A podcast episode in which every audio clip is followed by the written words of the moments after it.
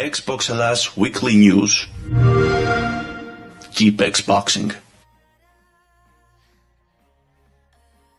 Καλησπέρα Spartans, καλησπέρα Marines, καλησπέρα σε όλη την παρέα.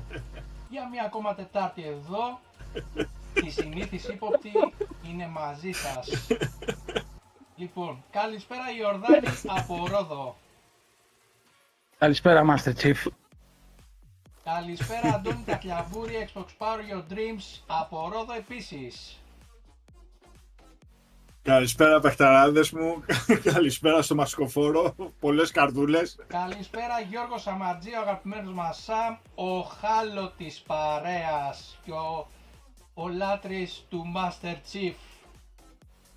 Στάλτα και συνουσιάσου εσύ, καλησπέρα σε όλους τους άλλους. Λοιπόν, να σας ακούσω και γιατί ίσα ίσα σας άκουγα. Καλησπέρα Έπρεπε να μου, πεις το- Σωτηρίο από Αθήνα. έπρεπε, να, έπρεπε να βάλεις στο κέντρο όταν ήσουν με τη, αυτό, να το δείξεις μεγάλη την κάσκα. Δεν πειράζει. ναι. Ωραίο, Δημήτρη. Ωραίο. Πολύ ωραίο. Άξιζε η αναμονή. Ναι, ναι. Ε. Λοιπόν, καλησπέρα Βασίλης Καραβασίλης, πρόεδρος του GTA Greece Καλησπέρα Μάστερ. Από Πάτρα. λοιπόν, Θα ήταν ωραίο το κράνος να σου άλλαζα και τη φωνή. α, βρω. Ε, περίμενε. λι- του την περίμενε. έκανε λίγο πιο μπάσα. Του Περίμενε. την έκανε λίγο πιο μπάσα. Ε, τόση ώρα μιλάω με αλλαγμένη φωνή. Εσείς δεν με ακούτε με αλλαγμένη φωνή; Όχι. Α, είχες βάλει αλλαγμένη Τώρα έβαλα φωνή. την κανονική μου φωνή. Α, OK, OK, Σε οκ. πρόλαβα, αγόρι μου, σε πρόλαβα. Λοιπόν, εδώ Λοιπόν, έπρεπε να δώσει και Spartans. το σύνθημα με το Δικό κράνος σας. όμως έπρεπε να το δώσει το σύνθημα. Δεν ρε φίλε. πειράζει, Τι είναι δεν αυτά πειράζει. τώρα, τι είναι αυτά. Καλορίζικο πρώτα απ' όλα το κράνος μου και πολύ ωραίο. Πολύ ωραίο. Λοιπόν, καλησπέρα σε όλους. Καλό μεσοβδόμαδο. Ελπίζω να είστε όλοι καλά και υγιείς. Sorry για την καθυστέρηση, αλλά οι περισσότεροι όπως ξέρετε σχολάω στις 10 και μέχρι να έρθω ήταν λίγο μανική. Είπαμε, Ε, εγώ φταίω. Ο Σάμθεϊ. Καλησπέρα στην Παυλάρα, καλησπέρα στο Πιτεντάρα μας, στο Βασίλη τον Κοβάτσι, στη Λεγκολίνα μας, καλησπέρα στο... Στο, στο, στο, στο, κάτσε εδώ γιατί πιάσαν την πάλα αυτή, στο Λευτέρη, καλησπέρα στο Ζαμπτίμ, καλησπέρα στο Σόκου, στον Παναγιώτη το Σταμούλη, στον Κουλίφι της καρδιάς μας, στον Γιώργο το Σιγάλα, στον Νίκο τον Πανάσιο, καλησπέρα, ε, στον Ευθύμη, στον Ακίκο, στον Γιάννη τον Κατσαριώτη, στον Άσγκουλ, στο Φόκο, τον Αποστόλη, καλησπέρα Αποστόλη, καλησπέρα στον Νίκ. Η εκπομπή ανεβαίνει σχεδόν μια εβδομάδα και πολύ, αφού προλαβαίνουμε και τη σηκώνουμε και μετά από μια εβδομάδα, Νίκ, τυχεροί είμαστε. Ε, προκρούστη, καλησπέρα στο Καρδάσι, στο Σίμο, στον Αντρέα τον Αγγελόπ, τον Γιάννη τον Μπόκα, τον Τζάκι Ρίδη τον Άρχοντα, τον Ιφέιν, καλησπέρα, καλησπέρα. Καλησπέρα σε όλους. Στον Βασίλη τον Τζεκουρά, τον Κωνσταντίνο τον Σούλη, τον άλλον. Πάθατε όλοι ένα σοκ με την αύξηση των τιμών, ε. Πω, πω, πω. καλησπέρα στον Άσκα, καλησπέρα στον Ιάννο. Λοιπόν, θα τα πούμε μετά, το, μετά την πρώτη ώρα, αφού μιλήσουμε πρώτα με τον Βασίλη Καραβασίλη, να τον καλησπερίσω εγώ και να τον ε, ε, υποδεχτώ στα Weekly News του Xbox Ελλάς. Βασίλη, καλώς ήρθες. Καλώς σας Ε, βρήκα. Ο Βασίλης είναι ο πρόεδρος των Ελλην... το Game Association, Gre- Game Developer Association of Greece, έτσι.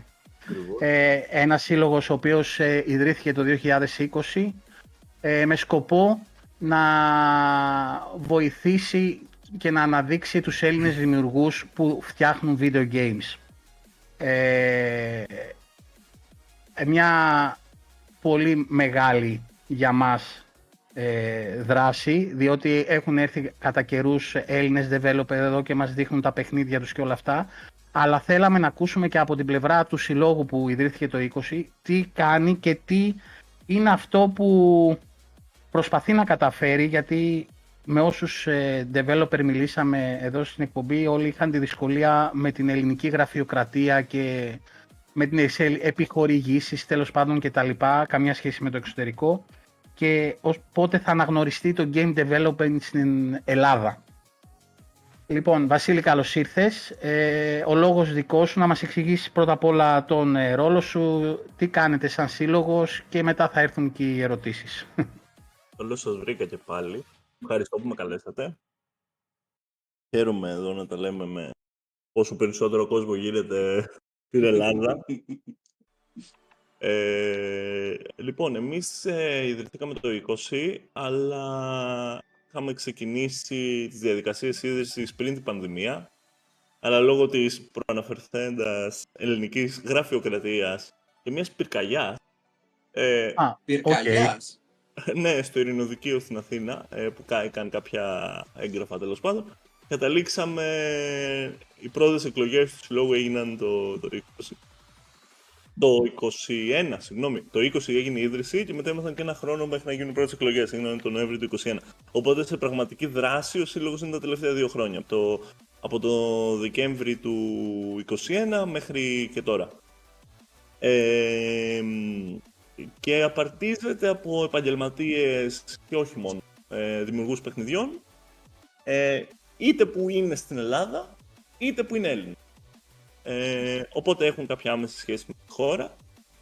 Ε, η πλειοψηφία των ανθρώπων που ιδρύσαμε το σύλλογο είμαστε game developers τουλάχιστον στην ε, χώρα και προφανώς επειδή έχουμε αντιμετωπίσει μια μεγάλη σειρά από προβλήματα και δυσκολίες και εμπόδια ε, αποφασίσαμε να κάνουμε ένα σωματείο προκειμένου να μπορέσουμε να διευκολύνουμε τη ζωή όλων των game developers από εδώ και πέρα.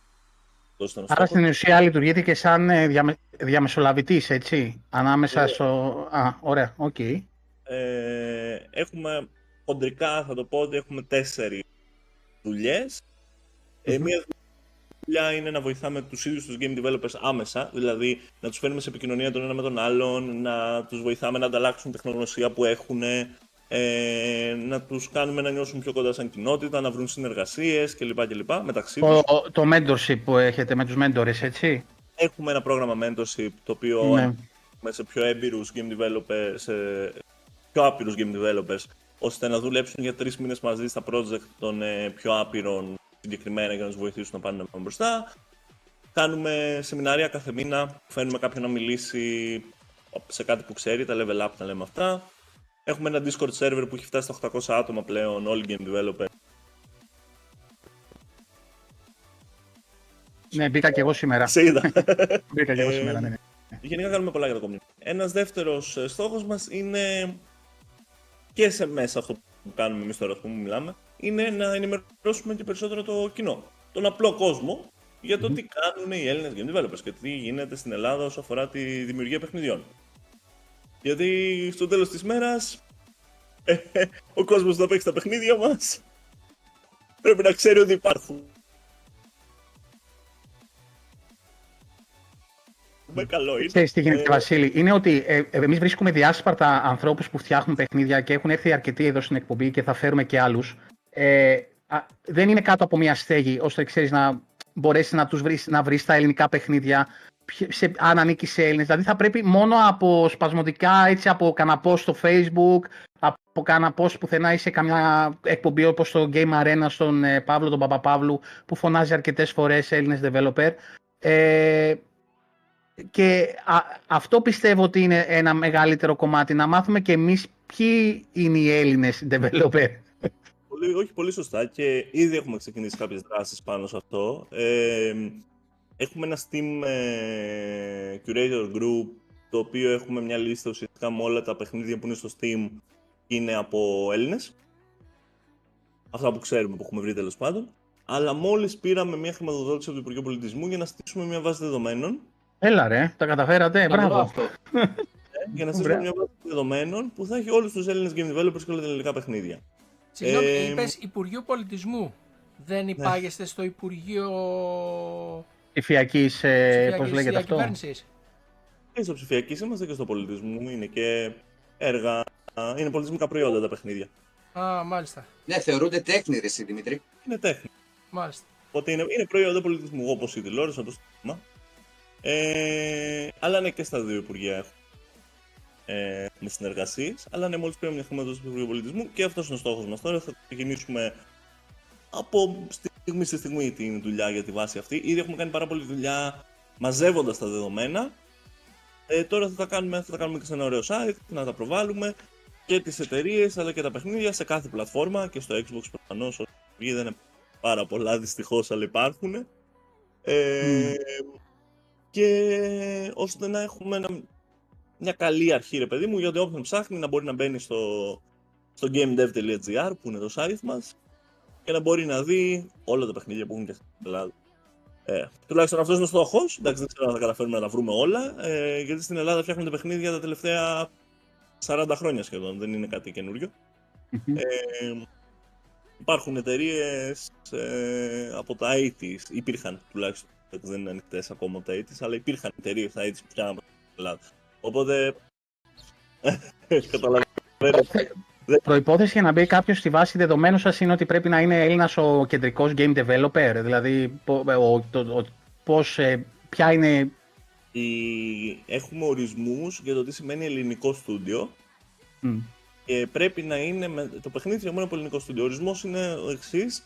Πρέπει είτε ε, να έχει το στούντιο έδρα στην Ελλάδα, οκ. Δηλαδή, να έχει ελληνικό ΑΦΜ, ε, είτε η ιδιοκτησία του, οι ιδιοκτήτες του να είναι Έλληνες και ας μην είναι στην Ελλάδα. Και ας μην είναι στην Ελλάδα. Οκ. Ένα από αυτά τα δύο. Δηλαδή, μπορεί αν ένα παιχνίδι το έχουν φτιάξει σε μια εταιρεία η οποία είναι στην Αγγλία, αλλά η ιδιοκτησία της εταιρείας είναι αγγλική, ελληνική. Οι, ε- οι εταίροι είναι Έλληνες, ναι, το θεωρούμε ελληνικό παιχνίδι. Ναι. Δημήτρη, χαμήλωσε λίγο τη μουσική, λένε τα λέει ο Ναι. Τσάκ. Ε, και μια ερώτηση τώρα που ήρθε από τη Λεγκολίνα λέει αν κάποιος λέει έχει την ιδέα αλλά όχι τα μέσα μπορεί να ε, απευθυνθεί σε εσάς για να δημιουργήσει το παιχνίδι; Να Ε, βρει κάποιον δηλαδή ώστε να μπορέσει να του δώσει την ιδέα; Μπορεί να έρθει στο Discord, να στείλει, να δει αν υπάρχουν άνθρωποι που ενδιαφέρονται να συνεργαστούν. Α, οκ. Ναι, δηλαδή ε, φέρνουμε κόσμο together. Δηλαδή δεν φτιάχνουμε. Εμείς, ας πούμε, σαν σύλλογος δεν αναλαμβάνουμε δουλειές προφανώς τέτοιες, αλλά προφανώς βοηθάμε κόσμο που από διαφορετικές πτυχές να συναντηθούν. Οπότε ναι, ένα, ένα δεύτερο πράγμα που κάνουμε είναι αυτό. Προσπαθούμε να δείξουμε στον κόσμο τι δουλειά κάνουν οι Έλληνες developers, τα παιχνίδια τους κλπ. Η τρίτη δουλειά που κάνουμε ε, είναι το να δείξουμε στο υπόλοιπο game development industry το τι κάνει η Ελλάδα. Οπότε να δείξουμε, ε, πάμε σε διεθνείς εκθέσεις. Πέρυσι είχαμε κάνει δύο αποστολές, είχαμε πάει στην, στο Nordic και στην ε, Gamescom. Φέτος θα να πάμε στην Gamescom ε, με μερικά ελληνικά παιχνίδια και Έλληνες developers. Ήδη η αποστολή μας αυτή τη στιγμή πρέπει να έχει γύρω στα 10 άτομα.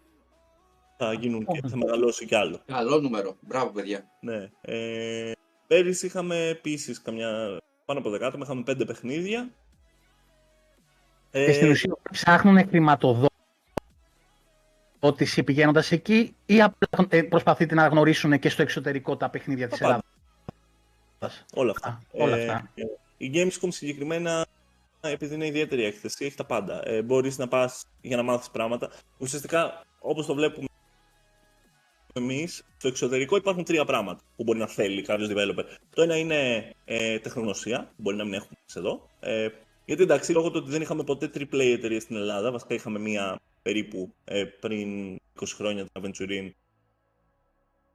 Ε, αλλά δεν είχαμε ποτέ ένα έτσι υγιές οικοσύστημα από πολλές εταιρείες και AAA και μικρότερες. Λείπουν κομμάτια από την τεχνογνωσία του game development που εντάξει, χρειάζεται να τα τσιμπήσουμε απ' έξω. Ε, και το κάνουμε. Με τέτοιες αποστολές συμβαίνει αυτό. Οπότε υπάρχει τεχνογνωσία, υπάρχει το κεφάλαιο προφανώς. Οπότε ψάχνουν επενδυτές, ψάχνουν public εργασίε κλπ. Ε, και υπάρχουν και, και πολύ μεγάλο μέρος του κοινού, το οποίο απευθυνόμαστε, πάνε σε εκθέσεις όπως η Gamescom. Η Gamescom πλέον είναι η μεγαλύτερη στον κόσμο τώρα που έχει κλείσει και η E3. Ε, ο, επειδή ήμουνα πέρυσι, ε, ο κόσμος που πηγαίνει εκεί είναι εξωφρενικός, δηλαδή είναι εκατοντάδες χιλιάδες Ναι. μέσα σε πέντε μέρες.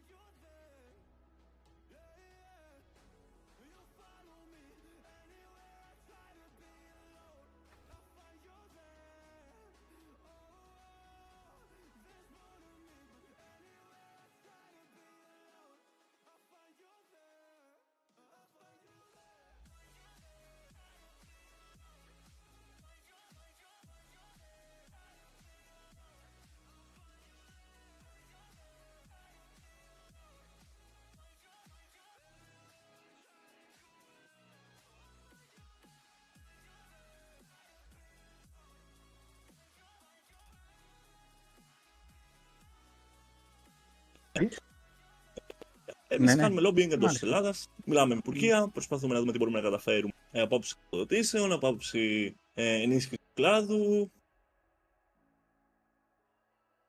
Μάλιστα. Τι είναι οι στόχοι, αυτό που το κάνει ο σύλλογος σε γενικέ γραμμές. Ε, έχουμε κάνει πολλά πράγματα μέσα στα τελευταία 1,5 χρόνο. Τρέχουμε πολύ, είμαστε όλοι εθελοντές προφανώς. Οπότε έχουμε και τις δουλειές μας τη, τη μέρα. Πράγμα που το κάνει λίγο πολλές φορές δυσκίνητα κάποια πράγματα, αλλά τι να κάνουμε. Κάνουμε ό,τι καλύτερο μπορούμε. Ωραία. Ε, Δημήτρη, κόλλησε το stream. Όχι, εντάξει είμαστε τώρα. Α, είμαστε κομπλέ. Ναι, ναι, ναι, ναι. Κόλλησε λίγο, ξεκόλλησε πάλι. Α, οκ, δεν έχουμε κάποιο θέμα δηλαδή. Οκ, εντάξει. Ε, χάθηκε ο ήχος. Ακουγόμαστε, παιδιά. Ό- όχι, ρε, όχι, κανονικά ακούγονται ρε παιδιά. Τώρα, οκ, κόλλησε για 20 δευτερόλεπτα. Μπήκε ο Ε. Τζίμις γι' αυτό. Μπήκε ο Τζίμις στο, στο chat και έπεσαν όλα. Ρε. Άλλα Και έπεσαν όλα. Ωραία. Ε, για να μπει κάποιος, έχει κάποια συνδρομή, πληρώνουνε, οι developers; Είναι με συνδρομή; 30 ευρώ το χρόνο. Α, οκ, τίποτα. Για όλα αυτά που προσφέρετε, τίποτα. Βασικά, μόνο για τη γραφειοκρατία και για, τα... ναι, πλάκα κάνεις. και για να γλιτώσουν όλο αυτό το διαδικαστικό, ε, νομίζω είναι πολύ λίγα.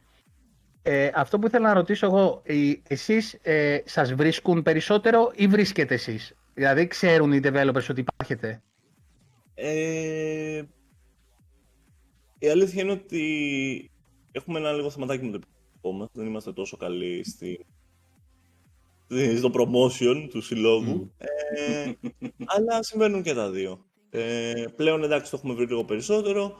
Βρίσκουμε κι εμείς πολύ κόσμο, αλλά επειδή κάνουμε και μερικά πιο έτσι, μεγάλα events, πιο publicly ας πούμε, κάνουμε μια φορά στους δύο μήνες κάνουμε μια, ένα coffee event. Ναι, ναι, τα Ε. είδα τα, σε Αθήνα, Θεσσαλονίκη και Πάτρα, αν δεν κάνω λάθος. Ταυτόχρονα, γίνεται και στις τρεις Ναι, πόλεις. ναι, ναι, ναι, ναι, ναι. Στο Ταυτόχρονα. τελευταίο- Ταυτόχρονα, Ναι. ταυτόχρονα. Ταυτόχρονα, ναι. Το τελευταίο μαζεύτηκαν γύρω συνολικά, περάσαν και από τα τρία events, γύρω στα 200 άτομα. Α, Ε, ωραία, ωραία. Οπότε, ναι, και δεν ήταν όλοι οι άνθρωποι που μας ξέραν πριν από αυτό, ρε παιδί μου, εντάξει, ήταν... Ε, Είχατε και την Gameathlon πέρσι. στην Game Athlon είχαμε κάνει βραβεία, κάνει τα Ναι χέγγα, που, είχα- ναι, ναι, που είχατε βραβεία. Hellenic Game Awards και ελπίζουμε να το συνεχίσουμε και του χρόνου. Κάνουμε Αυτό, πάλι στο- Hellenic. αυτό με τον Ποιος καφέ ήταν ευκαιρία να σας γνωρίσω και τα παιδιά από την Take Back Studios που είχαμε καλεσμένους πριν α, ένα μήνα περίπου. Με το παιχνίδι το Parafront που φτιάχνουν αυτή την περίοδο. Ναι, είχαν έρθει, ξέρω, Ο... είχαν έρθει το τελευταίο. Δεν είμαι σίγουρος. Ο Παναγιώτης Ναι, ο Παναγιώτης. πήγε. Ναι, ναι. Ο Παναγιώτης πήγε. Ναι. Ε, Οκ. Όπα, ποιον χάσαμε; Κάποιος έπεσε. Ο Αντώνης έπεσε. Ε, και από εδώ και πέρα ο στόχος του συλλόγου είναι φαντάζομαι π- πόσα μέλη αριθμείτε αυτή τη στιγμή; Ε, συνολικά 120. Α, οκ. Και είναι με ποσοστό περίπου έδρα Ελλάδα ή έδρα εξωτερικό; Α, η περισσότερη Ελλάδα. Περισσότερη Ε, Ελλάδα. Ναι, η... γύρω στους 100, μπορεί να είναι και λίγο παραπάνω. Και ποιο είναι το μεγαλύτερο πρόβλημα που αντιμετωπίζουν. Δηλαδή το πιο συχνό πρόβλημα που έρχεται σε εσάς σαν σύλλογος από τους developer ποιο είναι; Τι, τι είναι αυτό που δυσκολεύει περισσότερο το να γίνει η δουλειά τους; Εξαρτάται το στάδιο στο οποίο βρίσκεται. Ε, ένα πολύ μεγάλο ζήτημα είναι προφανώς ε, τα, τα, Τα λεφτά. η, έ- η έλλειψη χορηγής της Ελλάδα ε, και είναι δυστυχώς και ενοχλητικό συγκριτικά με άλλες χώρες γιατί έχουν, ρε παιδί μου, επειδή δεν είμαστε, δεν είμαστε τόσο εσωστρεφείς σαν κοινό, Μμμ. έχουμε επαφή με το εξωτερικό. Αναγκαστικά, γιατί πολλή δουλειά γίνεται έξω. Ε, Και εντάξει, τώρα όταν ακούς, ας πούμε, Γερμανούς να σου λένε κάτι του στυλ Ναι, πήραμε ένα μικρό grant 60.000 Οκ. από τη γερμανική κυβέρνηση. Που εμείς με 60.000 βγάζουμε ολόκληρα παιχνίδια εδώ, γιατί δεν έχουμε εναλλακτική. Γιατί τα βγα... γιατί είναι δικά μας λεφτά, ξέρω εγώ, που τα βγάλαμε με πόσο υδρότα, ας πούμε. και τα τρώμε. Δεν Ε, υπάρχουν ιδιώτες στην, Ελλ- ή έστω ιδιώτες στην Ελλάδα που να επενδύουν στο gaming αυτή τη στιγμή, έτσι; Οι γενικές γραμμές όχι, έχουν υπάρξει στο παρελθόν, Μμμ. ε, αλλά δεν υπάρχει κάτι συστηματικό σε καμία περίπτωση. Ε, κρατικά επίσης έχουν γίνει μικρές προσπάθειες στο παρελθόν, αλλά τίποτα συστηματικό. Ε, προσπαθούμε αυτή τη περίοδο και εμείς να φτιάξουμε μια στρατηγική λίγο πιο ολιστική και ελπίζουμε να μπορέσουμε να πείσουμε ε, Χρηματοδότες. κυβέρνηση τέλος πάντων προκειμένου να στήσει ένα πρόγραμμα το οποίο να μπορέσει να φτιάξει, να βοηθήσει το ελληνικό industry να πάρει μπροστά, ρε παιδί μου. Δεν μπαίνουν σε ΕΣΠΑ ή κάτι τέτοια αυτά τα, το game developing, ε. Για ψυχαγωγία υπάρχει μόνο ένα ευρωπαϊκό πρόγραμμα, Creative Europe, ε, το οποίο είναι 50% σε χρηματοδότηση.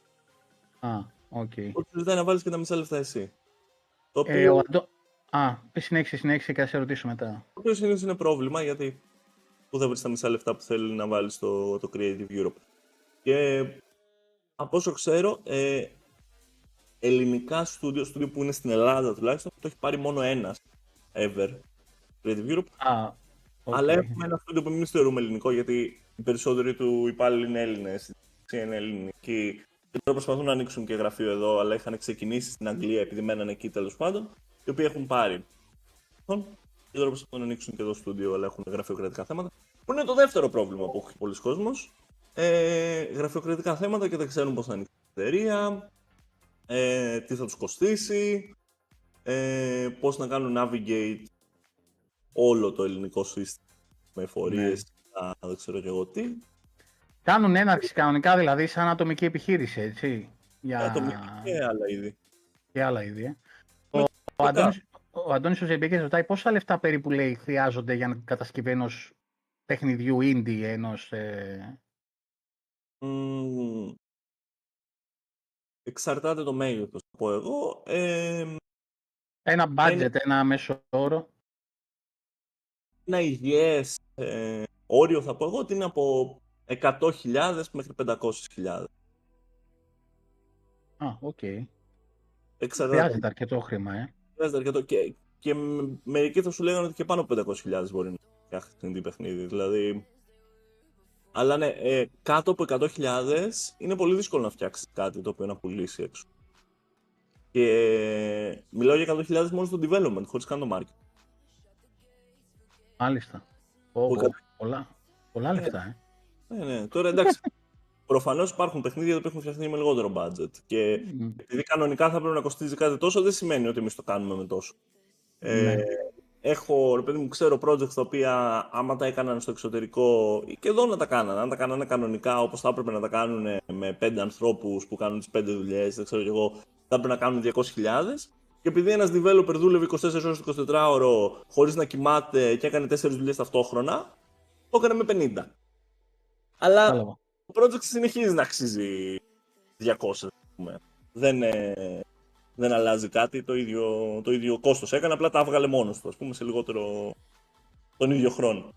Ο Γιώργος ο Σιγάλας ρωτάει, λέει, με τι υπόβαθρο θα προσελκύσουν οι Έλληνες developer χρηματοδότηση; Δεν έχουμε βγάλει ένα παιχνίδι indie, ας πούμε, το οποίο να έχει γίνει γνωστό παγκοσμίως. Είμαστε ανύπαρκτοι, λέει, στο χάρτη. Α, ε, εντάξει, αν υπάρχει εντελώς δεν είμαστε. Έχουν βγει αρκετά παιχνίδια τα οποία έχουν κάνει κάποια σχετική. Και εντάξει, δεν έχουμε κάτι τεράστιο σε καμία περίπτωση. Παλιά είχαμε το Darkfall, ε, το οποίο βέβαια δεν το λες indie σε καμία περίπτωση. Ε, ας πούμε, ρε παιδί μου, τα τελευταία χρόνια έχει βγει το The Shore, έχει βγει το Eresis τώρα πρόσφατα, τα οποία έχουν κάνει λίγο ένα, ένα hit έξω. Ε, το Teen Hearts, και πολύ πρόσφατα σε ελληνικό. Ε, έχουν γίνει κάποιες καλές προσπάθειες και τώρα ας πούμε πάει να βγει σε ένα μήνα βγαίνει το Homesick ε, των Traptics ε, το οποίο αυτή τη στιγμή έχει ομάδα 13 άτομα που το δουλεύουν έχει πάρει επένδυση μεγάλη εξαψήφια από publisher στο εξωτερικό Εξαψήφια, μπράβο τους. Εξαψήφιο, ναι. Ε, από όλους στο εξωτερικό έχουν βάλει και αυτοί λεφτά δικά τους προφανώς από προηγούμενες δουλειές και λοιπά που κάνανε. Αλλά έχει βγει ένα project ε, πάνω από μισό εκατομμύριο τέλος πάντων. Ε, το το οποίο θα κυκλοφορήσει σε ένα μήνα, στις 20 Ιουλίου. Είναι τύπου Frostpunk, τύπου Strategy, Survival. OK. Ναι. Ε, είναι Όπως σαν το Frostpunk. Το Frostpunk παιχνιδάρα ήταν. παιχνιδιώτες. είναι, παρό, είναι παρόμοιο vibe ε, σε έναν κόσμο ο οποίος έχει τελειώσει το νερό. Δεν έχει πόσιμο νερό πλέον. Οπότε κάνεις Οκ. να διαχειριστείς τη, τα αποθέματα νερού σου. Ο Ε, Πιτέν το ρωτάει, υπάρχει λέει καθόλου προοπτική από προγράμματα όπως το ID at Xbox για τους Έλληνες developers; Ε, Αυτά είναι μια χαρά. Είμαστε σε επικοινωνία και με την Microsoft. Ας πούμε για το ID at Xbox. Ε, οτιδήποτε υπάρχει σε τέτοια επίπεδα που μπορούν να βοηθήσουν σε επίπεδα υπηρεσιών κλπ. Ε, βοηθάνε. Ε, η δικιά μου εταιρεία, ας πούμε, και άλλες εταιρείες που υπάρχουν στην Ελλάδα, έχουμε υπογράψει τη Microsoft για να βγάλουμε παιχνίδια και Xbox. Ε, θέλουμε, ας πούμε. Δηλαδή είμαστε στο, στο ID. Α, Ε, είστε στο ID at Xbox. Εγώ είμαι, ναι, η δικιά μου εταιρεία. Α, α, Ε, ωραία. Και δεν είμαστε.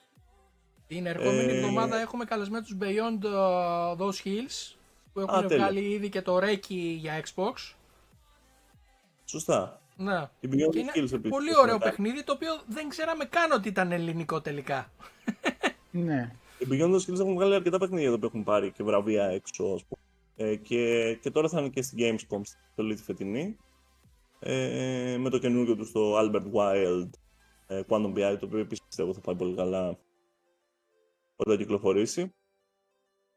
Ε, τώρα όσον αφορά το υπόβαθρο που ρώτησε το παιδί πριν, ε, δεν είναι μόνο τόσο το τι έχουμε καταφέρει ήδη, όσο γιατί δεν έχουμε καταφέρει περισσότερα και α, α, εκεί έρχεται η πραγματική διαπραγματευτική σε εμάς. Είναι ότι ποτέ δεν είχαμε τις ευκαιρίες που έχουν άλλες ευρωπαϊκές χώρες ε, σαν κλάδος. Ποτέ δεν μας στήριξε το κράτος. Ποτέ δεν είχαμε, ρε παιδί μου, οικονομική ευκαιρία και παρόλα αυτά έχουν βγει εκατοντάδες παιχνίδια στην Ελλάδα. Ε, με διαφορετικούς βαθμούς επιτυχίας. Κάποια ήταν καλά, κάποια δεν ήταν κλπ. Αλλά παρόλα αυτά, χωρίς στήριξη καν από το κράτος, έχουμε καταφέρει να κάνουμε πράγματα. Οπότε έρχεται το επιχείρημα του φαντάσου να μας στήριζε και το κράτος, θα καταφέρναμε. Και.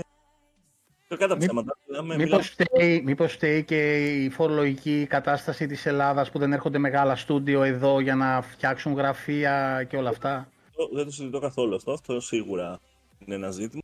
Ξέρω ότι πριν κάποια χρόνια υπήρχαν συζητήσεις για Ubisoft στην Ελλάδα. Τελικά άνοιξε στη Βουλγαρία αντί για μας.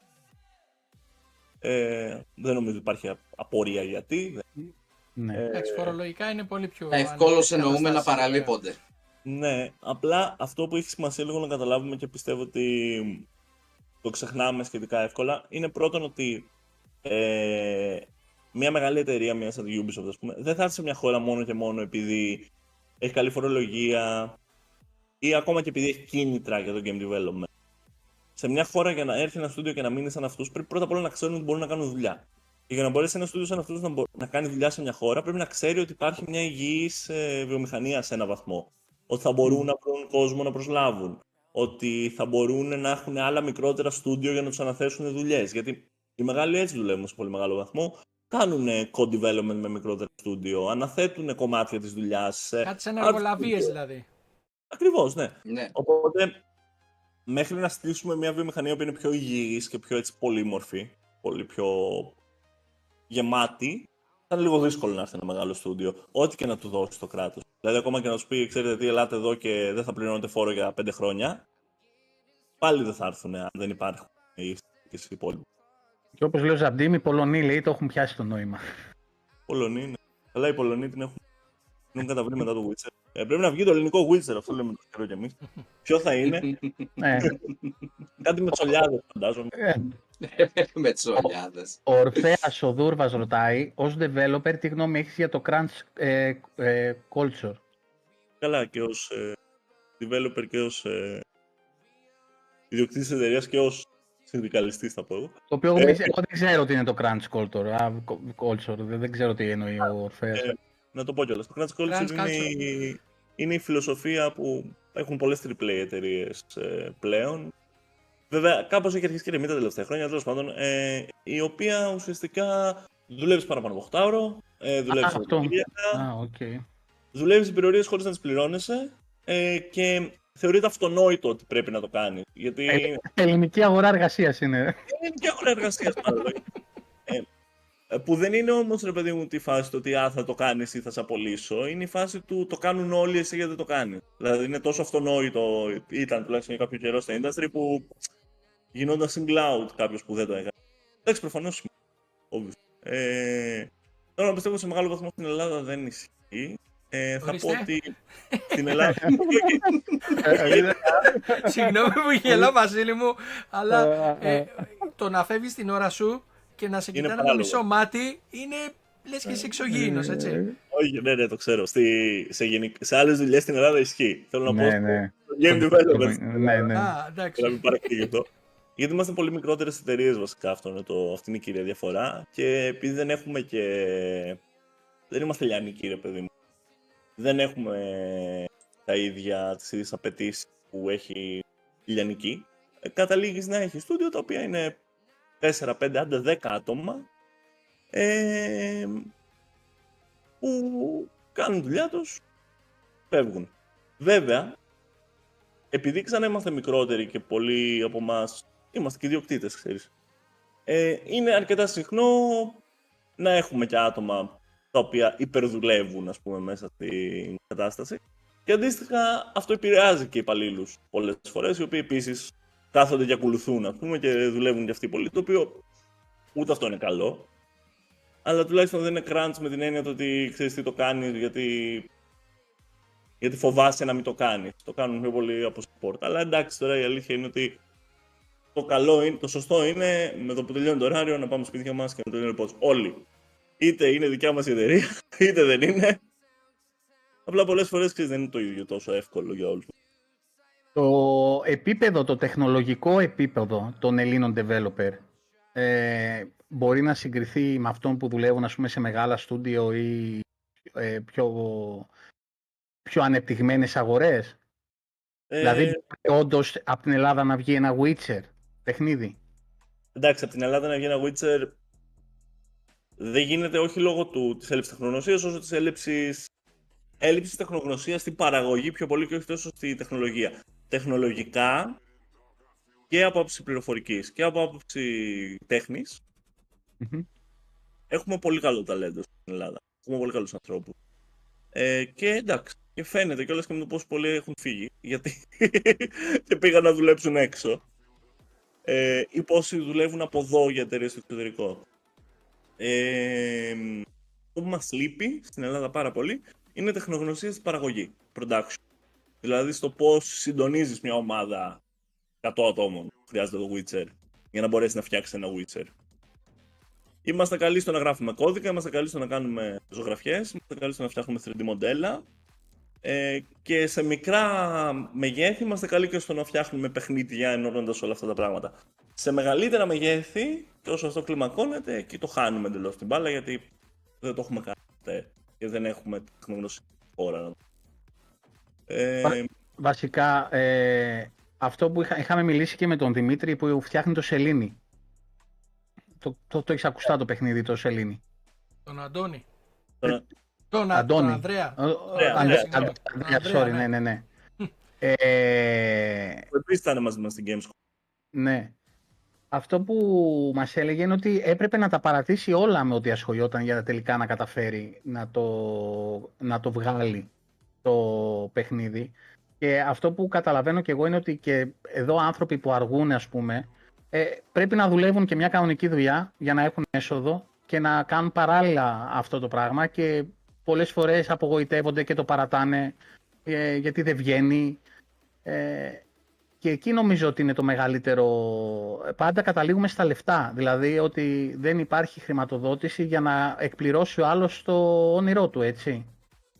Ε, κοίτα, να σου το πω και πιο απλά. Υπάρχουν ε, τρία είδη, θα πω εγώ, κουτσά στραβά developers στην Ελλάδα. Ένα είναι σαν τον Αντρέα, ας πούμε, που τα παράτησε όλα και απλά χώθηκε στο να, στο να φτιάχνει παιχνίδι. Το οποίο αυτό προφανώς δεν είναι sustainable. Έτσι. Πρέπει κάπως να έχεις βρει λεφτά. Πρέπει να έχεις δουλέψει παλιότερα, πρέπει να έχεις οικογένεια που να σε στηρίξει. Δεν ξέρω και εγώ τι μπορεί να είναι αυτό.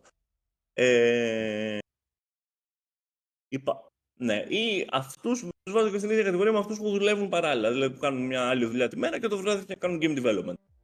Αυτό το πράγμα δεν είναι sustainable. Δεν είναι κάτι το οποίο μπορείς να, Ναι. να το κάνεις πολύ. Γιατί βασίζεται πάρα πολύ στο πρώτο σου παιχνίδι. Γιατί αν το παιχνίδι αυτό που φτιάχνεις δεν πετύχει, θα το ξανακάνεις όλο αυτό. Δεύτερη φορά.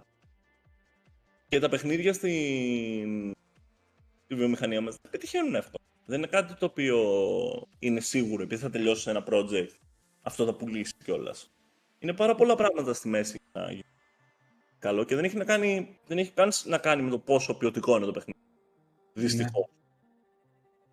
Μετά έχεις Μπορεί- μια δεύτερη Αυτό κατηγορία. που λες όντως έχεις δίκιο γιατί μπορεί ε, όντως να πετύχει με τη μία, μπορεί να μην σου δώσει ποτέ τίποτα ή μπορεί ξαφνικά μετά από πόσο καιρό που θα είναι στην αγορά να σου δώσει αργότερα κάποια, Μπράβο, κάποια ναι. έσοδα.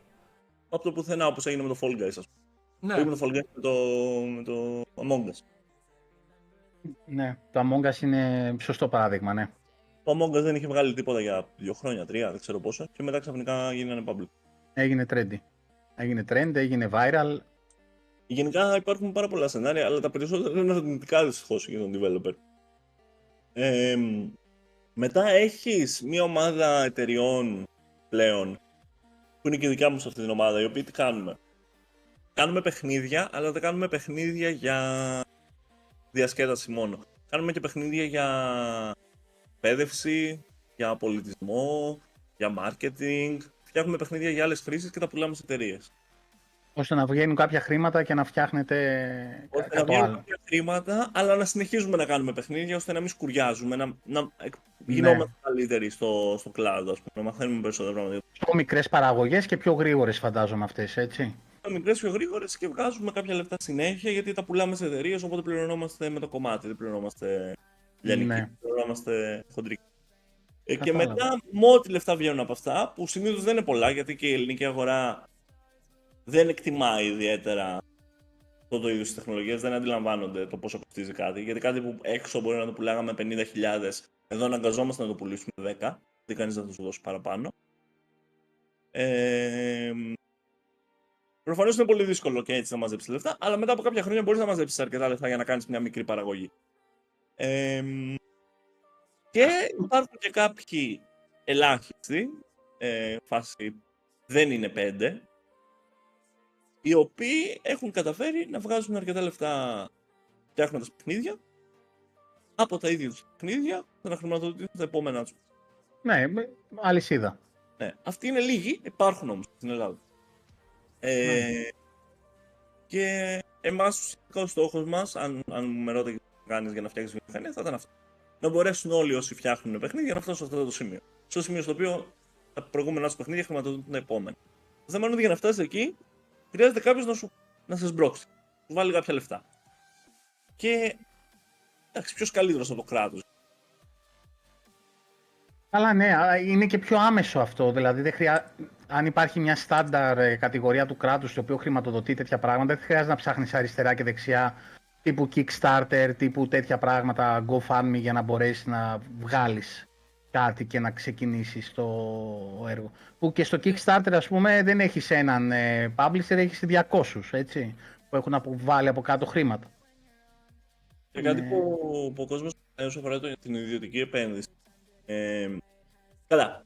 Υπάρχει πάλι το σενάριο του ενός τρελού ιδιώτη που έχει λεφτά και να, βάλει, και να τα δώσει σε ένα παιχνίδι. Ναι. Αυτό πάντα μπορεί να συμβεί και μακάρι να συνέβαινε πιο συχνά, αλλά δεν συμβαίνει. Όσο αφορά τους publishers όμως, που είναι το πιο, η πιο συνηθισμένη ροή χρημάτων στη βιομηχανία, αν δεν έχεις playable και πιο συγκεκριμένα αν δεν έχεις vertical slice, δηλαδή αν δεν έχεις ένα κομμάτι του παιχνιδιού το οποίο να μοιάζει τελικό και να σου δείχνει λίγο από όλα τα πράγματα που θα έχει το παιχνίδι. Το οποίο μπορεί να σημαίνει 6 μήνες, μπορεί να σημαίνει ένας χρόνος development. Ναι. Δεν δίνουν λεφτά. Δεν επενδύουν. Οπότε ουσιαστικά Και να επενδύσουν μετά έχεις και το timeline, έτσι. Το οπότε Ναι. πρέπει και να το παραδώσεις για να συνεχίσεις να πληρώνεσαι. Προφανώς μετά έχεις και αυτά τα ζητήματα, αλλά εντάξει, θεωρητικά ας πούμε Ναι. αυτό δεν είναι τόσο πρόβλημα γιατί τουλάχιστον έχεις τα λεφτά να ζήσεις, ας πούμε. Γιατί όταν, όταν η πρώτη σου, το πρώτο σου ζήτημα είναι ότι δεν έχεις λεφτά να φας, ας πούμε. Δεν σε νοιάζει και τόσο αν έχεις να πιάσεις deadlines. Ε, αλλά ναι, το θέμα είναι ότι για να φτάσεις εκεί πρέπει πρώτα να έχεις βάλει ένα χρόνο δουλειά. Αυτό το χρόνο δουλειά πώς θα τη βάλεις, πού θα βρεις το, το budget. την ενέργεια; Ε, ανέφερες προηγουμένως, ε, όχι προηγουμένως, αρκετές φορές για την ε, κρατική χρηματοδότηση. Ε, στο φόρουμ που, στην ημερίδα που, είχα, που είχε γίνει πριν ένα μήνα, ενάμιση περίπου, Ε, ε, κάπου είχαν έρθει κάποια άτομα ε, από, το, Κυβέρνηση. από την κυβέρνηση, μπράβο. Ε, είδατε κάποιες κινήσεις, ε, εντάξει είναι πολύ μικρό βέβαια το χρονικό διάστημα και τώρα και λόγω των εκλογών έχουν φρενάρει πολλά πράγματα. Είδατε κάποιον ενδιαφέρον, κάτι, προχώρησε κάτι; Ε, έχουμε, όχι, συζητάμε ενεργά μαζί του τότε. Δηλαδή είμαστε σε ψηλομόνιμη. Ε, προσπαθούμε να δούμε πώς μπορούμε να φτιάξουμε κάτι. Και Άρα το είναι καλό καλό είναι, σημάδι αυτό. το, το, το καλό που άκουσα από το Γενικό Γραμματέα του Υπουργείου Ψηφιακής Διακυβέρνησης είναι ότι είναι διακομματικές αυτές οι αποφάσεις που είχαν βγάλει για τους, ε, γενικά για τους Έλληνες δημιουργούς. Για το, για το προγραμματισμό από ό,τι κατάλαβα. Ε, οπότε σε περίπτωση αλλαγής κυβέρνησης όπως ανέφερε ε, θα συνεχίσει αυτό το project να υφίσταται και δεν θα αλλάξει. Το κόμμα είναι και έτσι έγινε. Ο ΣΥΡΙΖΑ το πρώτο έτσι κομμέ, συνέχισε και τώρα με τη Νέα Δημοκρατία. Ε, δεν είχε.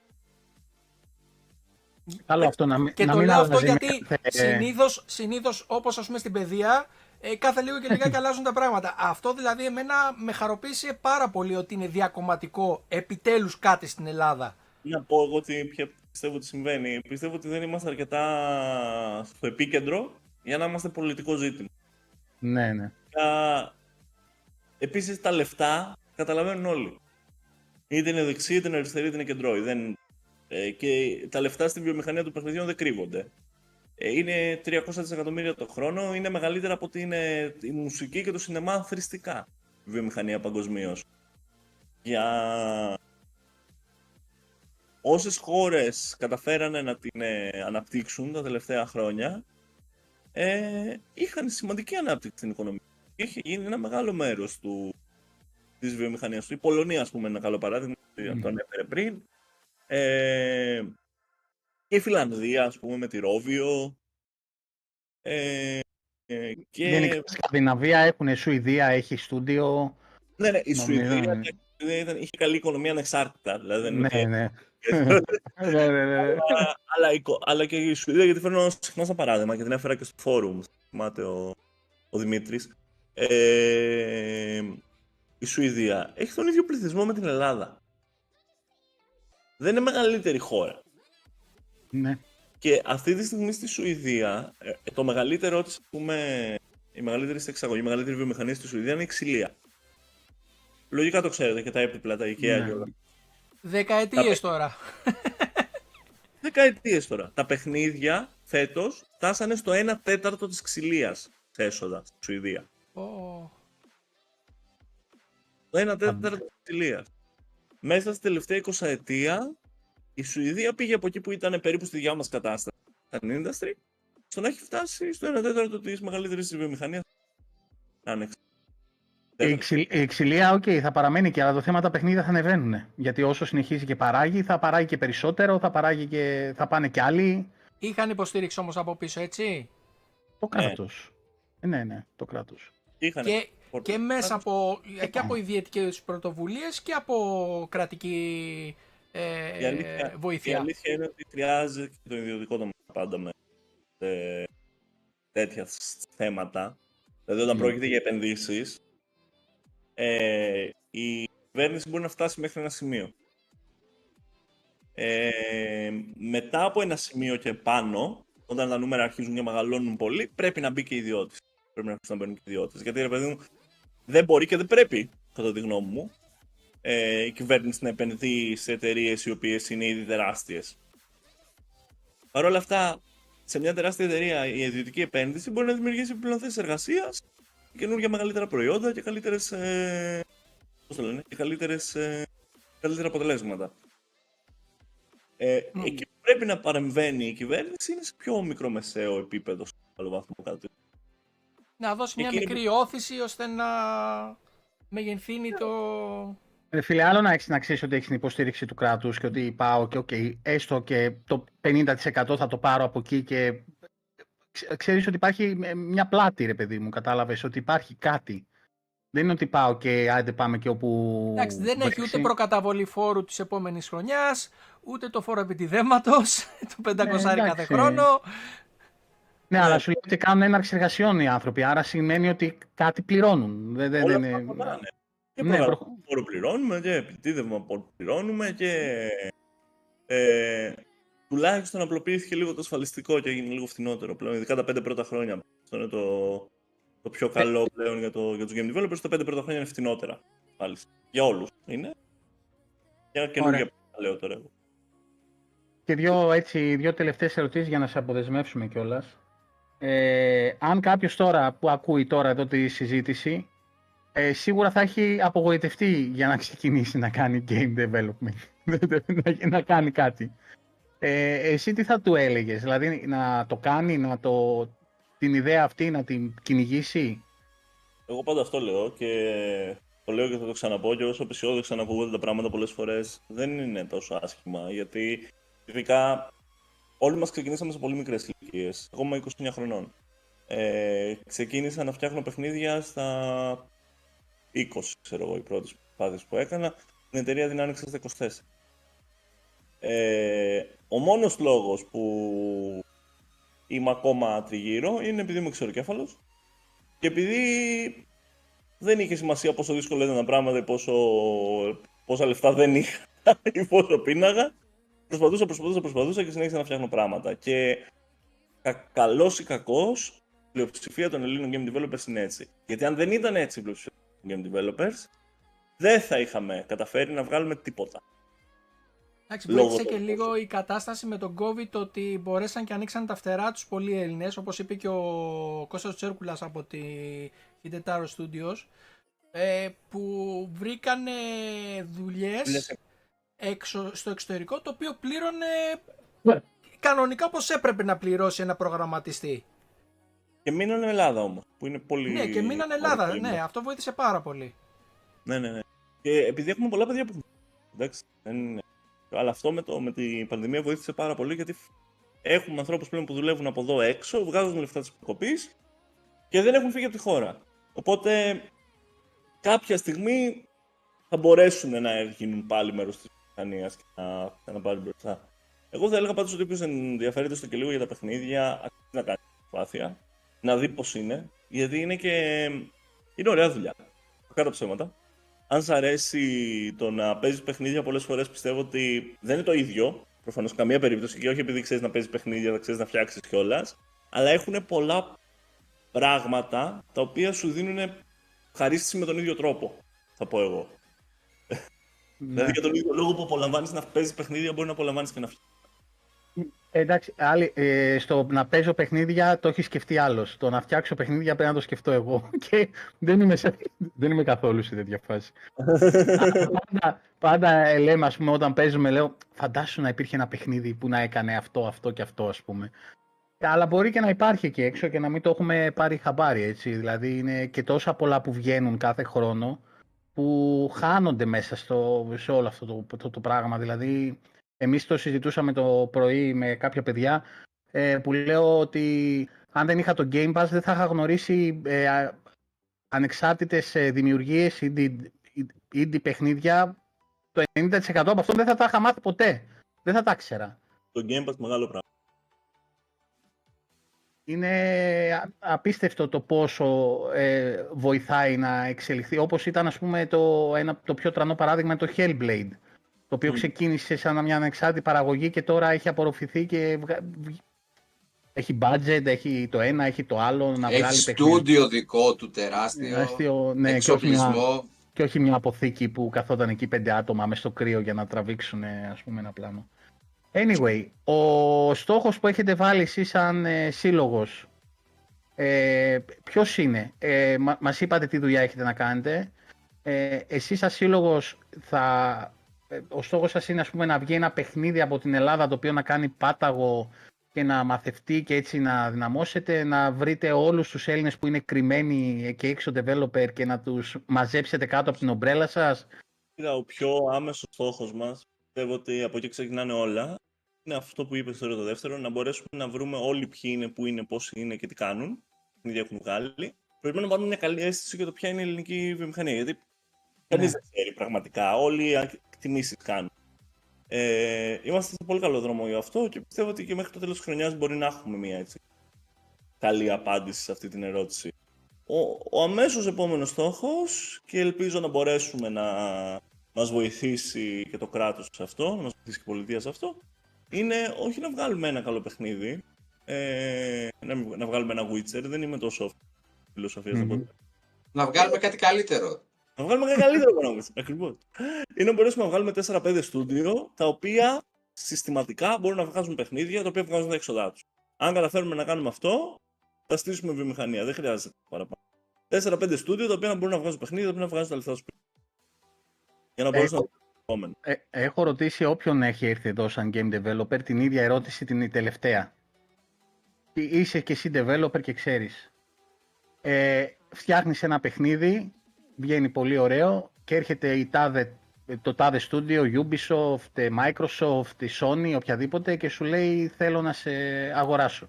Ναι. Εσύ τι θα επέλεγες, να μπεις ε, σαν υπάλληλος σε κάποια από αυτά τα στούντιο ή να παραμείνεις ανεξάρτητος ε, δημιουργός; Ε, νομίζω ότι έχουμε περάσει πάρα πολλά πλέον για να κάτσουμε να μας αγοράσουν. Οπότε θα προτιμούσα να παραμείνω ανεξάρτητος και είχα λιγότερα λεφτά. Άσε που το να δείξεις τέτοιο ενδιαφέρον ένα μεγάλη, μια μεγάλη εταιρεία, μάλλον σημαίνει ότι κάτι έχεις κάνει καλά. Οπότε. Είναι, είναι πολύ... Ε, ε, επειδή δεν την κάνω αυτήν την ερώτηση, γιατί όλοι όσοι έχουν έρθει μου δώσαν την ίδια απάντηση με σένα. Δεν θα ήθελα, λέει, να πάω κάπου και να περιορίσω και τη δικιά μου φαντασία και τη δικιά μου δημιουργικότητα για να δουλέψω για κάποιον άλλον. Είμαστε ιδεαλιστές, δυστυχώς. Ναι. Γι' αυτό δεν πάει καλά. Ή ευτυχώς, αναλόγως. Ευτυχώς, ναι. Εν τω μεταξύ, μόνο εγώ θα ήμουν που θα πουλούσα έτσι. Πόσο, έλα, έλα, έλα. Πάρ' το, έλα, φύγει, έλα. Εγώ πάω πάρτε τα εσείς όλα.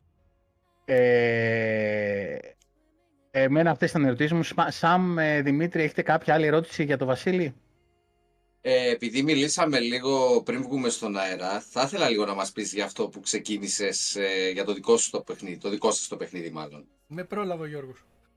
Να, να και μια φορά. το, shameless, το shameless self-promotion. Ε, έτσι, ναι, έτσι. Γιατί, γιατί ο Βασίλης, παιδιά, δεν είναι μόνο πρόεδρος στο σύλλογο, έχει και δικιά του ναι. εταιρεία. Ναι, εντάξει. Όλοι στο σύλλογο είμαστε game developers, δηλαδή δεν είμαστε, δεν είμαστε τέτοιος σύλλογος που απλά λέμε είναι feeling game developer, είμαστε game developers. Ε, Έχουμε να φτιάξουμε ένα παιχνιδάκι πριν 3-4 μήνες το βγάλαμε, είναι στο Steam. Ε, κάνει 2,5 ευρώ αυτή τη στιγμή, είναι και πολύ φθηνό. Λέγεται Basements and Basilisks. Είναι μια παροδία του D&D, του Dungeons and Dragons. Είναι μια παρέα από πέντε φίλους ουσιαστικά που παίζουν ένα παιχνίδι ρόλων γύρω από ένα τραπέζι και εσύ παίζεις σαν ένας από αυτούς και γίνονται διάφορα πραγματάκια, αλλά κυρίως μαλώνεις με το υπόλοιπο πάρτι για το πού να πάτε και τι να κάνετε, όπως και στην πραγματικότητα. Ρίχνεις ζάρια, παίρνεις αποφάσεις, έχει πολύ χιούμορ, είναι πολύ καλογραμμένο και υπάρχει και στα ελληνικά. Είναι και ελληνικά και αγγλικά το έχω βγάλει. Α, ωραία. Ε, είναι visual novel. Ε, άμα δεν έχετε θέμα με τα πολυκείμενα, ναι. Δεν έχει πάρα πολύ αλληλεπίδραση. Ρίχνεις μερικά ζαράκια, κάνεις μερικές επιλογές, αλλά είναι γύρω στις δύο ώρες κείμενο και διάλογοι. Αλλά είναι, είναι αστείο. Έχουμε 100 θετικά reviews Steam. Κάτι καλό κάνω. Τέτοιους στυλ παιχνιδάκια ε, παίζουν αρκετά στο κινητό, ας πούμε, που έχουν βγει κατά καιρούς και τα απολαμβάνω γιατί είναι σαν να διαβάζεις ένα βιβλίο, στο οποίο όμως εσύ παίρνεις την απόφαση για το τι θα συμβεί παρακάτω σε διάφορα κομβικά σημεία. Αυτό ακριβώς είναι, ναι. Ε, είναι και σας βάζω το link, συγγνώμη Βασίλη, σας βάζω το link στο Steam. Όσοι θέλετε να το δείτε και να το πάρετε το παιχνίδι. Μάλιστα. Ωραία. Αλλά και στο gamedev.gr να πείτε, αυτό είναι πιο σημαντικό. Να δείτε το, το έβαλα το, το link προηγουμένως στο chat και επίσης ό,τι οι πληροφορίες θέλετε για το GDA Greece είναι κάτω στις, ε, στα, στην περιγραφή. Ε, στην περιγραφή, συγγνώμη. Ε, με όλα τα, τα links από τα social media. Ναι, υπάρχει σελίδα στο facebook με τις ενημερώσεις, στο discord, ε, το site Και θα πω ότι Ε, το καλό πρώτο βήμα για όποιον θέλει να ξεκινήσει είναι να μπει στο Discord μας. Ε, και αν- φαντάζομαι από εκεί θα βγουν, βγαίνουν και θα βγουν και συνεργασίες, δηλαδή κάποιοι μεταξύ τους, ε, ο ένας μπορεί να, ψά, μπορεί να ψάχνει κάποιον που να έχει κάποια ειδικότητα σε κάποιον τομέα. Βεβαίως, έχει γνωριστεί κόσμος και μέσα από το σερβερ και επειδή κάνουμε και eventάκια, κάνουμε διάφορα πράγματα εμείς μέσα, το κάνουμε και λίγο ευκολότερο πολλές φορές να έρθουν μεταξύ τους. Ωραία. Ερώτηση. Α- Πες ότι εγώ είμαι τώρα ένας developer, έτσι. Και Ναι. θέλω να κάνω κάποια 3D κατάσταση με αυτά το, τη στολή που υπάρχουν ε, που κάνουν ε, τις, α, ε, τους Τα, social- ανθρώπους. τα, mo- τα motion λες. Τα motion, ναι, τα- ναι, ναι. Υπάρχει κάτι τέτοιο εδώ στην Ελλάδα να βοηθήσει μια εταιρεία την άλλη την εταιρεία για να προχωρήσει το project της; Ναι, και το να μην κάνουμε. χρειαστεί ας πούμε να αγοράσει ε, εκ νέου όλο αυτό το... γιατί δεν είναι και ευθύνος ε, ο... Δεν είναι. Ε, Παρ' όλα αυτά δεν ξέρω αν το ξέρετε, αλλά έχουμε παράρτημα της Rococo στην Ελλάδα πλέον εδώ και 2-3 χρόνια, που είναι η εταιρεία που φτιάχνει με αυτές τις στολές. Ναι, Έχει ανοίξει στην Ελλάδα παράρτημα. δεν και το έχουμε- ξέρω αυτό. Έχουμε και Έλληνες που δουλεύουν στη Rococo. Ε, ε, αλλά έχουμε ας πούμε εταιρεία που έχει παρόμοιες στολές και αν κάποιος θέλει να τη χρησιμοποιήσει, τους αφήνει. Κάνουν. κάνουν. Α, Μπράβο, μπράβο, μπράβο. Προσπαθούμε να συνεργαζόμαστε όσο πολύ όσο γίνεται. Γιατί εντάξει τώρα δεν τίθεται θέμα ανταγωνισμού στην Ελλάδα. Δηλαδή να ανταγωνιστούμε μεταξύ μας ενάντια σε ποιον, αφού οι πελάτες μας είναι όλοι στην Αμερική. Please, Αυτό. Αυτό μου Και κάνει καταλαβαίνετε τρομερή και ο ένας εντύπωση. τον άλλον και τις δυσκολίες του. Αυτό μου κάνει τρομερή εντύπωση στη συζήτηση που είχατε στο, στο φόρουμ. Ότι δεν το ήξερα και το λέγανε μεταξύ τους τα παιδιά ότι παίρνει ο ένας τηλέφωνο τον άλλον παρόλο που είναι σε εισαγωγικά ανταγωνιστές αλλά είναι στη, φα- στην ε, κατάσταση ότι είναι του, του υγιής ανταγωνισμού και βοηθάει ο ένας τον άλλον. Και για τα ελληνικά δεδομένα μου κάνει τρομερή εντύπωση. Να σου πω την αλήθεια, έτσι. Γιατί Gamers στον τομέα ας πούμε, ενωμένοι, το ρε. δικό μου, στον τομέα ας Ε, πούμε, όπως το θα δικό έπρεπε να μου που είναι. έχω, που έχω μεγαλώσει σε μια κατάσταση από το 84 και μετά που έβγαζε ο πατέρας μου το joystick, ε, το τι ξύλο έχουμε φάει τότε με τα joystick, ο ένας αντέγραφε τον άλλον, δεν γι... Άστο. Φαντάζομαι. Ε, δεν ξέρω αν φταίει η γενιά, δεν ξέρω αν φταίει ο κλάδος συγκεκριμένα. Δεν... Νομίζω ότι είναι κάποιος συνδυασμός πραγμάτων. Ε, γενικά, εμείς σαν σύλλογος προσπαθούμε προφανώς να προσεγ... την ενότητα να προωθήσουμε όσο γίνεται. Εντάξει, πάντα υπάρχουν άνθρωποι οι οποίοι είναι ανταγωνιστικοί, είναι αρνητικοί απέναντι στα πάντα, αλλά δεν είναι σε καμία περίπτωση. Είναι απλά εξαιρέσεις. Περίπτωση. Ωραία. Λοιπόν, Βασίλη, σε ευχαριστούμε πάρα πολύ για τον χρόνο που διέθεσες. Μάθαμε Εγώ- πάλι πράγματα σήμερα. Ελπίζω να Ε, περάσουμε ναι, ναι, όχι. Κοί- Κοίτα, ε, πάντα θέλουμε να μαθαίνουμε. Ε, Στην ουσία, ο καλεσμένος είναι για να μας μάθει πράγματα, πράγματα που δεν ξέρουμε. Ε, Ή που τα πολλοί- νομίζαμε αλλιώς. ή που τα νομίζαμε αλλιώς. Ε, πολλοί μπορεί να μην ξέρανε ότι υπάρχει σύλλογος για τους ε, Έλληνες game developers. σίγουρα. Ε, θα το δουν Λιώτο. 500-600 άτομα, θα το μάθουν. Ε, επίσης, ε, να σου πω ότι η σ- το community μας είναι ανοιχτό για οποιαδήποτε δημοσίευση από το σύλλογο, ώστε να μπορείτε να ποστάρετε πράγματα, να προμοτάρετε καταστάσεις, event, τα coffee event που κάνετε ευχαρίστως. Και εννοείται ότι είμαστε και εδώ ε, για οποιαδήποτε άλλη εξέλιξη ή οτιδήποτε άλλο χρειαστεί να δημοσιοποιηθεί. Ευχαρίστως το, η πόρτα είναι ανοιχτή να έρθετε ο, εσύ ή όποιος άλλος μπορεί να είναι από το σύλλογο και να μιλήσετε. Και μέλη σας Από- τα οποία προ- προ- προσπαθούν να βγάλουν ας πούμε κάποιο ε, παιχνίδι και από το έξω ας- ακόμα να προωθήσουν και τη δουλειά τους. Ναι, ναι, ναι. Ε, ναι. είμαστε Είμαστε, εδώ ανοιχτοί. είμαστε εδώ, είμαστε open ε, για όποιον θέλει να έρθει να προμοτάρει το παιχνίδι του, να το δει ο κόσμος, να το γνωρίσει, γιατί ε, από στόμα σε στόμα δύσκολα, δυστυχώς ε, δεν μαθαίνονται. Δηλαδή θα πρέπει να γίνει το promotion που έκανε ο Αντρέας με το Σελήνη, δηλαδή το οποίο ήταν ε, δεν- ο άνθρωπος που πρέπει να γονάτισε στα social media για να το προμοτάρει ε, και πρέπει να μαθαίνονται αυτές ε, οι δουλειές. Ναι. Και όπως είπαμε την επόμενη εβδομάδα έχουμε το Beyond ε, Those Hills ε, καλεσμένους και αν όχι τον επόμενο μήνα από Σεπτέμβρη σίγουρα ε, θα έχουμε τους ε, Hidden Tower Studios. Ναι, ναι. που είναι ε, παραγωγή και όλα κάνουν παραγωγές και για Xbox ε, παιχνίδια. Αυτά. Βασίλη, ευχαριστούμε. Εγώ ευχαριστώ. Καλή δύναμη, καλό κουράγιο στα γραφειοκρατικά και μακάρι ε, να δούμε ε, ελληνικές δουλειές να γίνονται παγκοσμίως γνωστές και στην κονσόλα μας, έτσι, στο Xbox. Όπως το έγραψε ένα παιδί νωρίτερα, The Cholier 3. Από τον Μια Τζολιά. τελευταία, μια τελευταία ερώτηση. Έχεις ακούσει τίποτα για τους servers της Microsoft? Δεν έχω ακούσει κάτι, όχι. Αλλά από όσο ξέρω κάτι θα γίνει εδώ. Όλα. όλα. Τώρα τι ακριβώς συμβαίνει Ωραία. δεν ξέρω. Ωραία. Ευχαριστούμε Βασίλη, καλή σου νύχτα, Να είσαι καλή, καλά. καλό υπόλοιπο εβδομάδας. Ευχαριστούμε. Να είσαι Γεια σας. καλά. Λοιπόν, και- και συνεχίζουμε οι τρεις μας. Ο Αντώνης, παιδιά, έχει φάει blackout η περιοχή του, εδώ στη Ρόδο. Δεν έχει πάει το ρεύμα ακόμα. Ναι. Άρα δε- δεν θα έχετε τη χαρά να ακούσετε μύρια και ε, για τον Ιάσονα από το Βυζίκι. Τι έγινε, ε, εν τω μεταξύ, ό,τι κάνει η Microsoft το κάνει Τετάρτη, παιδιά, έτσι. Γιατί λέει θα βγουν τα παιδιά το βράδυ να έχουν να Έτσι. συζητήσουν. Έτσι. να, να έχουν να συζητήσουν. Κοίτα, αντικειμενικά εγώ δεν περίμενα τη Microsoft σήμερα. Ωραία. Δεν περίμενα καθόλου τη Microsoft. Σιγά σιγά Δεν για, να μην- ξέρω για να μην αν κουνιέται. φαίνεται. Σιγά σιγά, περί- περίμενε λίγο. Τι Δεν έκανε; περίμενε. Μαζέψτε υπογραφές να γίνει το Spider-Man 2 exclusive μόνο για Xbox Series X. S και το Zelda. Και δεν μας ενδιαφέρει αν ανήκει σε στούντιο άλλης εταιρείας. Εμείς τα θέλουμε όλα δικά μας γιατί μόνο εμείς έχουμε δικαίωμα να παίζουμε. Και άντε Γιάννη τρόλ. Ε, αυτό το λέει ο Σαμ γιατί έχει βγει για το τώρα... Starfield, για το... Ναι, ότι- ναι, ναι. ναι. Γιατί μόνο τρόλ μπορεί να ξεκινήσει τέτοια, τέτοιο πράγμα. Μόνο αν Να είσαι τρόλ. Για πες Ε, ε, Σαμ τι εντάξει. έχει συμβεί για κάποιους που δεν γνωρίζουν. Για όποιον ε, ζούσε τις τελευταίες δύο-τρεις μέρες κάτω από βράχια, ας πούμε, που λένε και οι Αμερικανοί, έχει ξεκινήσει μια ομάδα, ε, δηλώνουν ε, οπαδοί του PlayStation και κυρίως του 5, να μαζεύει υπογραφές στο διαδίκτυο για να γίνει exclusive μόνο για PS5 το Starfield.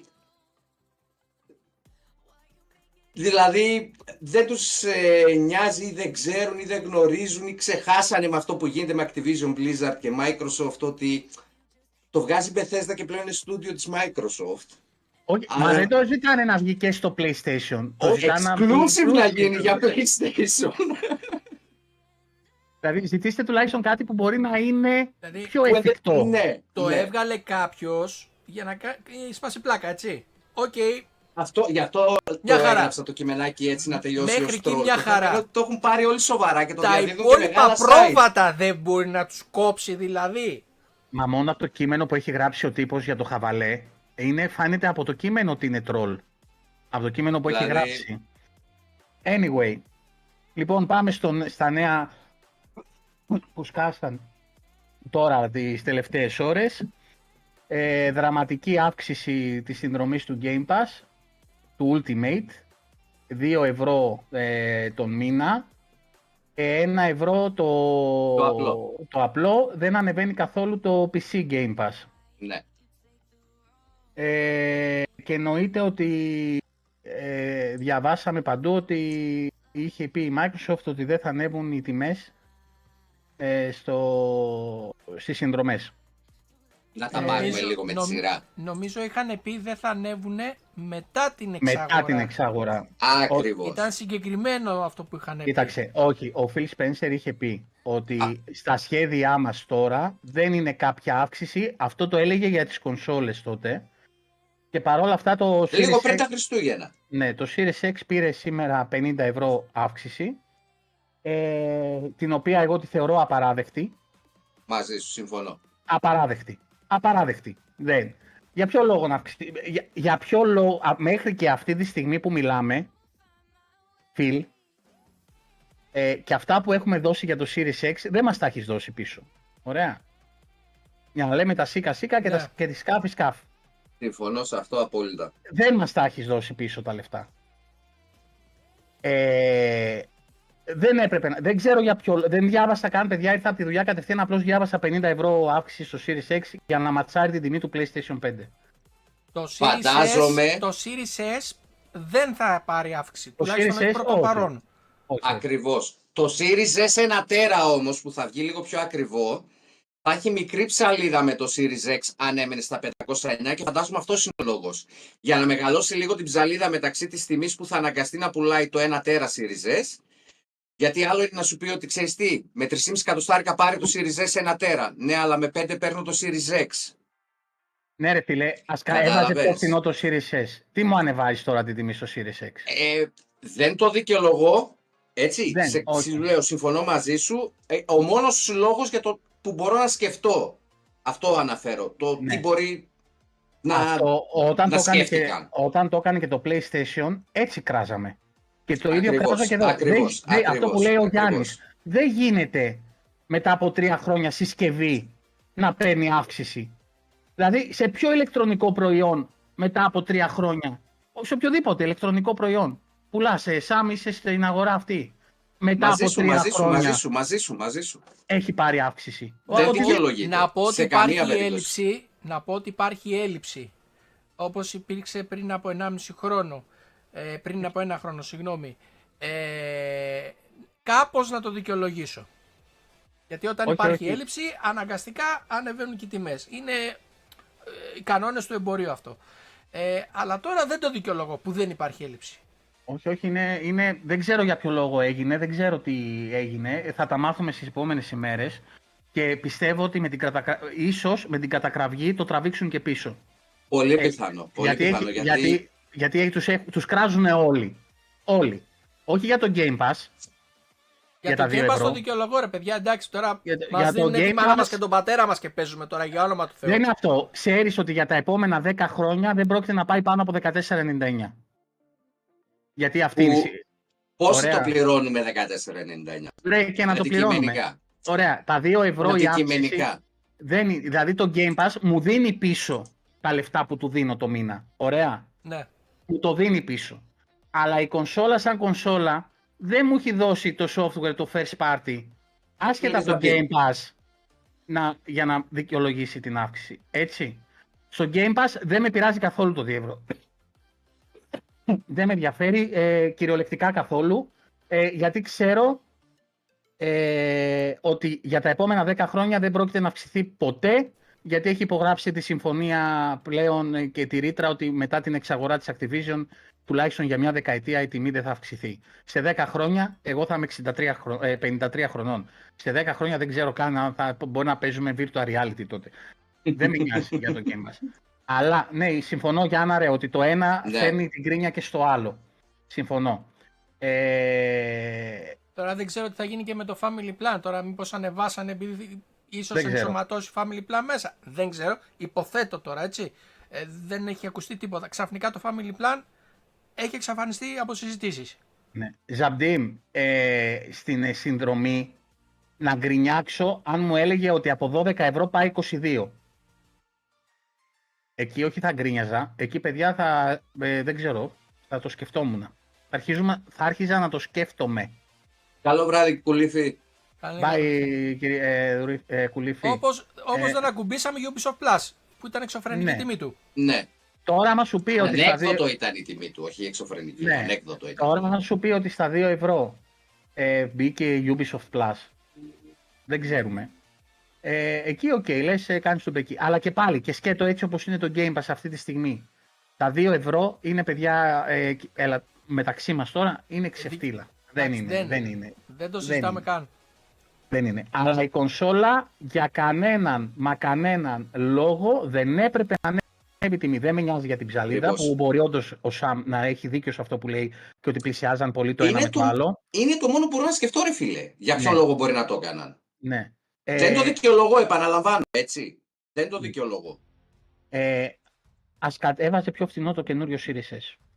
Και ας με, μην κρίνει την ψαλίδα από εκεί. Δηλαδή, τώρα ξαφνικά, τι, θε, Εκτός τόσο, κι τόσο αν- καιρό λέμε όλοι ότι χέστηκε για τις κονσόλες και για τα κέρδη και Πρόσεξε. για το... Ακριβώς. Εκτός κι αν ε, βλέποντας την αντίδραση που είχε μετά το event ε, και την αύξηση συζήτηση των Series X παγκοσμίως, σου λέει, όπα, ευκαιρία να βγάλω μερικά πενηνταρικάκια.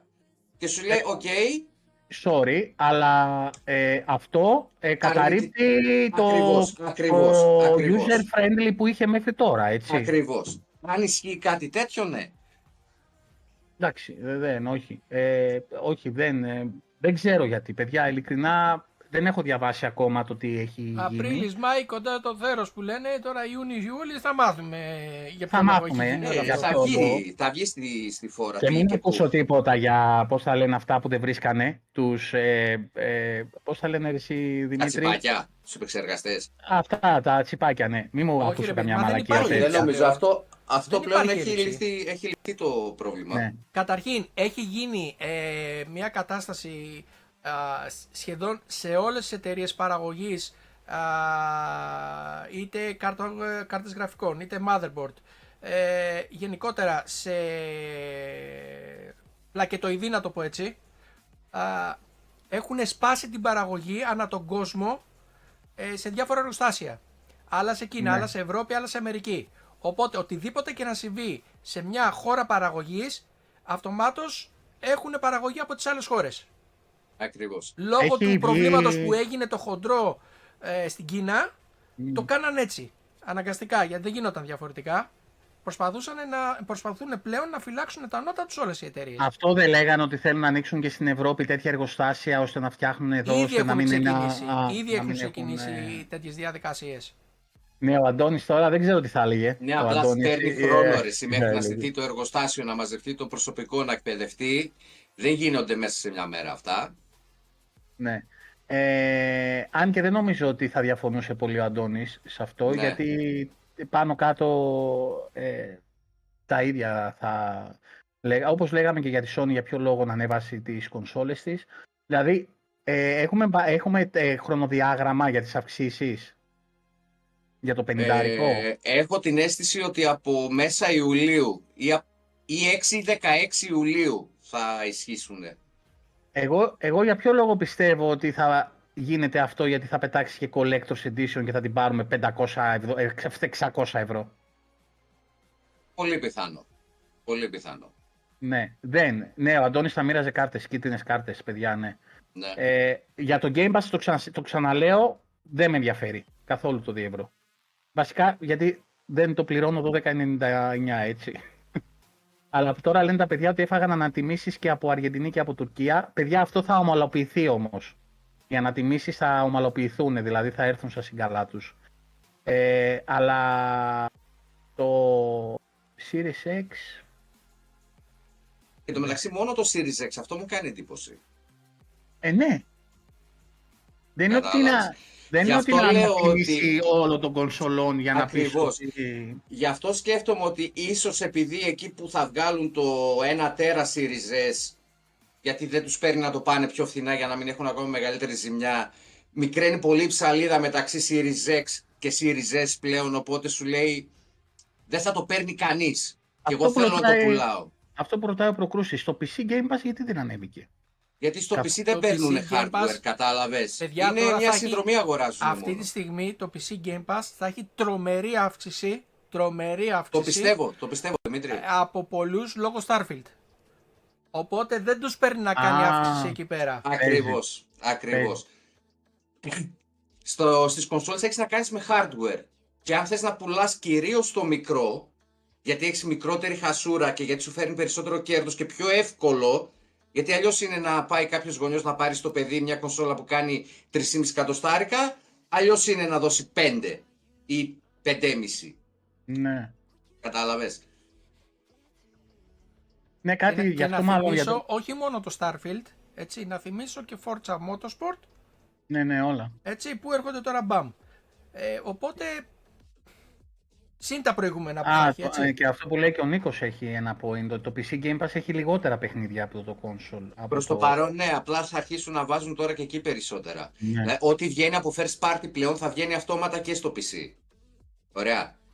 Ρε παιδιά, Α, α. για την τιμή που μιλάμε τώρα, το PC Game Pass, το οποίο μπορείς και αυτό να το μοιραστείς, okay, έχεις ήδη ε, ε, Halo, Forza Horizon, θα σου έρθει Forza ναι, απλά Motorsport, είναι πολύ θα σου μικρότερη έρθει η γκάμα. Starfield, έχεις Microsoft Flight Simulator, ε, μιλάω τώρα για Μαζί σου, Ναι. μαζί σου. Απλά η γκάμα παιχνιδιών που προσφέρει η έκδοση της κονσόλας είναι πολύ μεγαλύτερη, ρε παιδί μου. Απλώς, εντάξει. α, κοίταξε να δεις, σου λέει ότι άμα πάρεις την Ultimate παίζεις και σε PC, Ναι, παίζεις ναι, και στην ναι. κονσόλα, έχεις και την EA μέσα. Και την Ωραία. ναι. Ε, άρα στην ουσία, γι' αυτό μάλλον δεν πειράξαν το, το PC. Δεν το πειράξαν το PC. Το PC λέει πώς το μοιράζεσαι ρε Δημήτρη, λέει ο Γιάνναρος; Μοιράζεσαι το PC Game Pass. Δεν μοιράζεται το PC Game Pass. Ε, μπορείς, να, Ultimate- να, μπορείς να η παίξεις Ultimate με τον μοιράζεται. ίδιο λογαριασμό, όχι ταυτόχρονα. Αυτό δεν μοιράζεται. Ναι. Δεν είναι σαν την Ultimate Όχι, όχι, που όχι. μπορώ δεν να είναι- παίξω ταυτόχρονα. Όχι, Ναι, ωραία. με, με, home, α, με home τέτοιο, όχι. Όχι, δεν υπάρχει. Άρα δεν μοιράζεται το Game Pass, απλώς μπορείς να παίξεις παντού. Ναι, Οκ. ναι. Μπορείς να παίξεις παντού, αυτό εννοώ. Α, εντάξει, οκ, αυτό, αυτό γίνεται τέτοιο. Ε, εντάξει, ε, θα μάθουμε για ποιο λόγο. Ε, Παρ' όλα αυτά, όπως καταλάβατε και οι τρεις είμαστε αντίθετοι με αυτό το κομμάτι. ναι. Ε, τουλάχιστον της κονσόλας. Ε, Ας το έβγαζε με 2 TB είναι 50 ευρώ. Ναι. Αυτό που είπε ο Ναι, Γιάννης. σε αυτό συμφωνώ. Σε αυτό συμφωνώ. Ναι, μαζί σου. Εκεί θα έλεγα, οκ, 50 ευρώ, αλλά παίρνω ρε φίλε διπλάσιο σκληρό. Ακριβώς. Γιατί αν πεις Ή ότι θα πάρει ένα χαμήλωσε τέρα λίγο τις- εξωτερικό της Seagate, θα δώσω παραπάνω.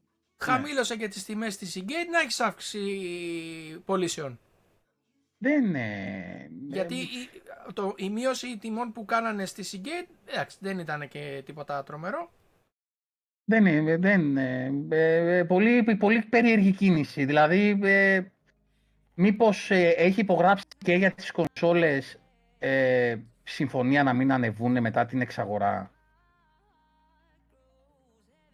Κοίταξε, είχαν πει πριν τις γιορτές των Χριστουγέννων ότι μετά τα Χριστούγεννα θα τις ανεβάσουμε τις τιμές. Απλά δεν θέλουμε ε, να τις ανεβάσουμε τώρα τις ημέρες των γιορτών. Οκ, δηλαδή το είχαν αναφέρει, δεν είναι κάτι που ήρθε ως μάννα εξ ουρανού ξαφνικά και το βλέπουμε πρώτη φορά μπροστά μας. Το είχαν δηλώσει ότι κάποια στιγμή μετά τις γιορτές θα ανέβουν οι τιμές.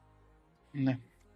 Και τότε το είχαμε πει ότι χαζομάρα, δεν συμφωνώ, αλλά οκ, το δήλωσες προκαταβολικά. Εμένα μου κάνει λίγο αίσθηση η χρονική στιγμή, η συγκυρία ναι. που ανακοινώθηκε. Λευτέρη, Την ίδια στο μέρα Family κιόλας. βγαίνει 3 ευρώ στο άτομο, ρε φίλε, το μήνα. Ε, το θέμα είναι ότι ξαφνικά έχει σταματήσει να γίνεται συζήτηση για το Family. Ε, θα το Family θα βγει, θα βγει το Family, αυτό το ξεκινήσανε. Πόσο ήταν το Family? Ε, 4,60 στο κεφάλαιο αν είναι α, 5 άτομα. 4,60. Άρα θα πάει 5 ευρώ. Εκτός αν, αν ανακοινώσουν κάτι με το ID at Xbox με, το, με την IGN. Θα δούμε. Θα Την φανεί, θα παρουσίαση φανεί. που έχουν και εκεί πέρα. Αυτές οι δηλώσεις του Spencer εσύ ήταν από τα Χριστούγεννα ρε Γιάννα ρε, που έλεγε ότι στα άμεσα σχέδιά μας δεν είναι η αύξηση της τιμής. Τώρα τι εννοείς στα άμεσα από τα Χριστούγεννα μέχρι τώρα, δεν ξέρω. Παιδιά, δεν ξέρω. Ε, ό,τι και να είναι, Στη θα φανεί. δημοσκόπηση, στη δημοσκόπηση που έχεις βάλει είναι κοντά 46-54 με το όχι να, να έχει αυξηθεί. Ε, μικρή διαφορά είναι, σχεδόν μοιρασμένα Ε, είναι. Ειλικρινά θα ήθελα τη γνώμη σας ε, να το βάλουμε και στην, α, στην ομάδα, στο group, στο facebook. Θα ήθελα τη γνώμη σας όσοι νομίζετε ότι είναι μεγάλη αύξηση των 2 ευρώ να μας γράψετε. Για ποιο λόγο; γιατί είναι αύξηση ρε φίλε. Ό,τι και να είναι είναι αύξηση. Σε κάποιον δεν αρέσει να απλώσει παραπάνω. Ναι ρε παιδί μου, απλά για τα τόσα πράγματα, εντάξει, εμείς έχουμε πει τις απόψεις μας. Ε, Θα ήθελα μία άποψη Ναι. για ποιο λόγο είναι τόσο μεγάλη αύξηση. Ε, και αυτό δεν που λέει ο συμφωνώ, Γιάννης ναι. τώρα δεν έχει άδικο. Πάνω, πά- πάνω σου βγάλω την εξαγορά τώρα με τα 50 και τα 2 ευρώ και τα μονόευρα. Δεν μιλάω για την αύξηση του X, Όχι, Εκεί για όλα πέρα- μαζί εγώ λέω. Ναι, εγώ μιλάω τώρα για την αύξηση του 2 ευρώ στο Ultimate. Που κάνει ερώτηση ο Ιορδάνης στο chat. Εκεί πέρα θέλω να, να, να, α, να έχω τις αντίθετες γνώμες. Ναι, οκ. Μπορεί εντάξει. κάτι να- να μην το έχουμε στο μυαλό μας. Γιάννη, και να δεν υπάρχει- έβγαλε, να υπάρχει κάποια, δίκιο εκεί πέρα, ναι. δεν έβγαλε κάποια δήλωση καινούρια ο Σπένσερ. Εκτός αν χάσαμε κάτι, δεν έχω δει κάτι που πιο φρέσκια που να έλεγε για τις αυξήσεις. Παρ' όλα αυτά Και θα εγώ το... στην τελευταία που έμεινα ήταν αυτή πριν τα Χριστούγεννα που είχαν πει ότι θα κάνουν Ναι. αυξήσεις μελλοντικά. Σ- Ναι. Με το νέο έτος τέλος πάντων. χωρίς να διευκρινίσει πότε. Και αυτό που λέει ο Βασίλης ισχύει. Δεν είναι που αγοράζουν όλοι με VPN.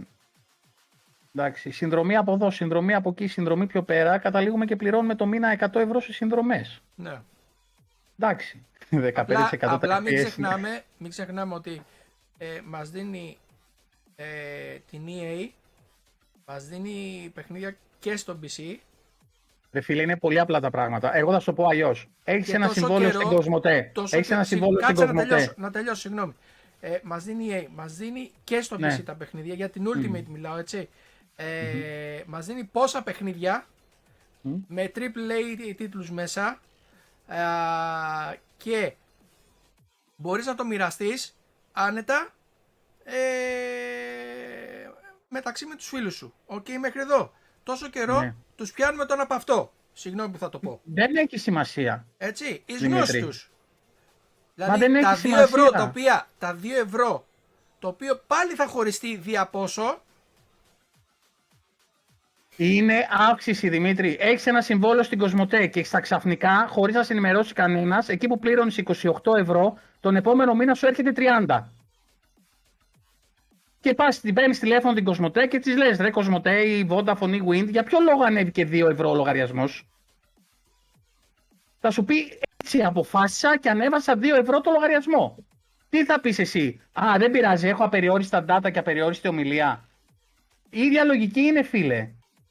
Η ίδια λογική είναι. Για ποιο λόγο το ανεβάζεις; Πρέπει κάτι, κάτι να μου εξηγήσεις για ποιο λόγο Ναι. ανεβαίνει η τιμή. Μπορεί εμένα, σαν Ιορδάνη, που να λέω χέστηκα για τα 2 ευρώ, γιατί αυτό που μου δίνει σαν ανταπόδοση είναι πολύ καλύτερο. Ωραία. μα εκεί ήθελα να Ε, καταλήξω. Ναι, αλλά αν κάποιος αυτά, τα- αυτά τα 2 ευρώ μπορεί να του φανούν τα 2 ευρώ. Εγώ Και το να λέω σου με πει, την- όπα, 15 ευρώ το μήνα. Χμ, 15 ευρώ το μήνα από εδώ.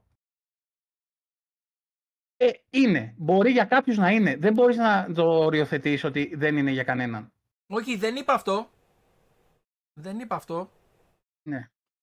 Για κάποιους που έχουν ανάγκη, ναι, όντως. Οκ. Αλλά δεν είναι τόσο υπερβολική η αύξηση. Για αυτό το πράγμα Δεν που είναι σου υπερ- δίνει. Μαζί σου. Συμφωνώ 100% σε αυτό. Ότι δεν είναι υπερβολική αύξηση και ότι κάποια στιγμή λέγαμε κάποια στιγμή θα αυξηθεί το Game Pass. Εγώ Το λέγαμε. τονίζω στην ερώτηση που βάζεις. Θεωρείται μεγάλη η αύξηση στο 2 ευρώ Ναι. του Ultimate. Ναι. Δεν είναι Πόσο, της μεγάλη. εκατό, πόσο της εκατό είναι επί του ποσού. που Είναι έδινες; 15% περίπου. 15% αύξηση είναι, ρε φίλε. Για κάποιον είναι μεγάλη αύξηση. Για κάποιον δεν είναι. Για κάποιον μπορεί να ε, μην το Σε ισοσκελίζει σχέση με με το αυτά τι που σου παίρνει. δίνει. Άκουσε λέω με, έτσι. Δημητρή. Πόσα παιχνίδια παίζεις από το Game Pass το μήνα εσύ; Εγώ ελάχιστα. Ελάχιστα. Πόσα παίζω εγώ; Όλα. Σχεδόν όλα. Ωραία. Άρα εγώ αξιοποιώ το Game Pass. Εσύ δεν το αξιοποιείς. Κάποιος άλλος που ανοίγει την κονσόλα ένα Σαββατοκύριακο το μήνα ή δύο Σαββατοκύριακα για να παίξει, θα του, πα- θα του πει: Όπα ρε φίλε, εντάξει, οκ, άντε έδινα να πέσει 12 ευρώ. Άντε πες και έδινα 9 με VPN. Τώρα ξαφνικά θα δώσω 12 για να παίζω δύο φορές ε, το Σάββατο. Κατάλαβες. Αυτό είναι. Ότι πο- πόσο το χρησιμοποιείς. Κάποια στιγμή λέγαμε ότι θα πάρει αύξηση το Game Pass. Ε, Τα 2 ευρώ δεν, θε- δεν είναι κάτι το wow. Αλλά και πάλι είναι, ανεβαίνει το ποσό. Ανεβαίνει στο μήνα σου 2 ευρώ. Για μένα Αν η ανεβ- μεγάλη αύξηση θα ήταν από 5 και άνω. Για μένα, Αν- προσωπικά, έτσι. Περίμενε. ε, Για σένα. Ε, πληρώνεις το Game Pass ε, 15 ευρώ τώρα, έτσι, με 2 ευρώ αύξηση. Ανεβαίνει το, πι- Διπλό. ανεβαίνει, ανεβαίνει το PS Plus ε, άλλα 2 ευρώ. Πάμε 4 ευρώ. Ανεβαίνει το Disney Plus άλλα 2 ευρώ. 6 ευρώ. Ανεβαίνει το κινητό σου άλλα 2. Ε, καταλήγεις το μήνα να πληρώνεις 10 ευρώ παραπάνω για το έτσι. Και λες, Γιατί όπα, αποφάσισαν όλοι μαζί να κάνουν αύξηση. ναι. Ναι, τα πάντα έχουν ανέβει, αλλά και αυτό δεν είναι ότι ανεβάζω τη συνδρομή. Ε, α, πες μας για ποιο λόγο ανεβαίνει η συνδρομή. Τι έγινε; Δεν βγαίνουν τα κουκιά για την Activision; Δε- Τζίμι, όντως δηλαδή οι περισσότεροι θα το κόβαμε. Και ειδικά εγώ που το πλήρωνω δύο φορές. Εντάξει. Παρόλα αυτά, Για να παίζουμε και Ε, δύο πιτσιρικάδες ταυτόχρονα. παρόλα Φαντάσου. αυτά, είναι επιλογή και πάλι, έτσι. Ε, μπορεί πλέον ο καθένας να σκέφτεται ότι αυτό το μήνα τι παιχνίδια βάζει στο Game Pass; Μμμ, ας βάζει το Bramble, βάζει το Need for Speed, βάζει το Fist. Οκ, είναι καλός μήνας. Θα βάλω για ένα μήνα να παίξω. Όπως είπαμε στο event που κάναν τα παιδιά με τη Ubisoft, στο Greek Game Pass Tournaments, που λέει 18 ευρώ η Ubisoft. Ωραία. 18 ευρώ η Ubisoft. Αλλά αφού βγει το παιχνίδι, ποιο βλέπαμε ρε παιδιά, δεν θυμάμαι ένα... Δεν θυμάμαι ποιο παιχνίδι ήταν και λέω θα το βάλω για ένα μήνα 18 ευρώ το Ubisoft Plus και να παίξω αυτό το παιχνίδι για ένα μήνα. Ωραία. Είναι αύξηση. Ό,τι και να λέμε είναι αύξηση. Ε, Παρ' όλα αυτά θα φανεί στην πορεία από τις πωλήσεις του Game Pass και από τα νούμερα που βγάζουν αν αυτό θα επηρεάσει ε, τις συνδρομές και κατά πόσο. Ε, και εδώ είμαστε και θα τα πούμε παιδιά. Δεν είμαστε... Για αυτή η συζήτηση τώρα που είχαμε εγώ με τον Ιορδάνη είναι μια φυσιολογική συζήτηση μεταξύ Ναι. των gamers στο Xbox Community. Μμ. Μια πολύ λογική και φυσιολογική καθημερινή συζήτηση. Ναι, ναι, ναι, ναι, ναι, ναι, δεν είναι. Ε, ε, παιδιά και εμείς καταναλωτές είμαστε. Μπράβο, το Star Wars ήταν, Γιάννα ρε, μπράβο, που λέω, α, Ναι, ναι, ναι, ναι, το Star Wars. 18 ευρώ, απ, το βάζω να παίξω ένα μήνα το παιχνίδι. Μπράβο, ναι, το Star Wars ήταν. Που αλλιώς τώρα, ας πούμε, Ubisoft, πόσοι έχετε κάνει με 18 ευρώ; Εγώ δεν την ακούμπησα καν. Ούτε, Καν. ούτε καν το σκέφτηκα. Καν.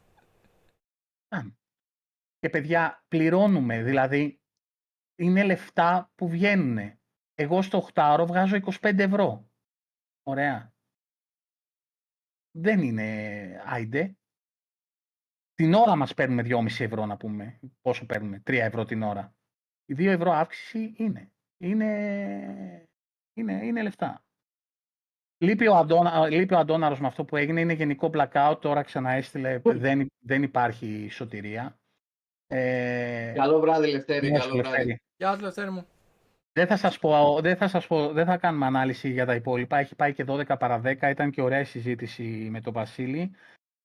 Να σας πω ε, μόνο ότι ε, 11 Ιουλίου ανακοινώθηκε το ID at Xbox ε, Σε συνεργασία με, τη, με το IGN. με, με το IGN. Ε, ναι, είναι κρίμα να λείπει. Θα την ξανακάνουμε την άλλη εβδομάδα, παιδιά. Εντάξει, τώρα έτυχε αυτός στον άνθρωπο. Τι να κάνουμε. Ε, παιδιά, Ρόδος. Ε, blackout έτσι. Ε, στα καλά καθούμενα καίγονται PC. Θυμάστε εγώ τι είχα πάθει.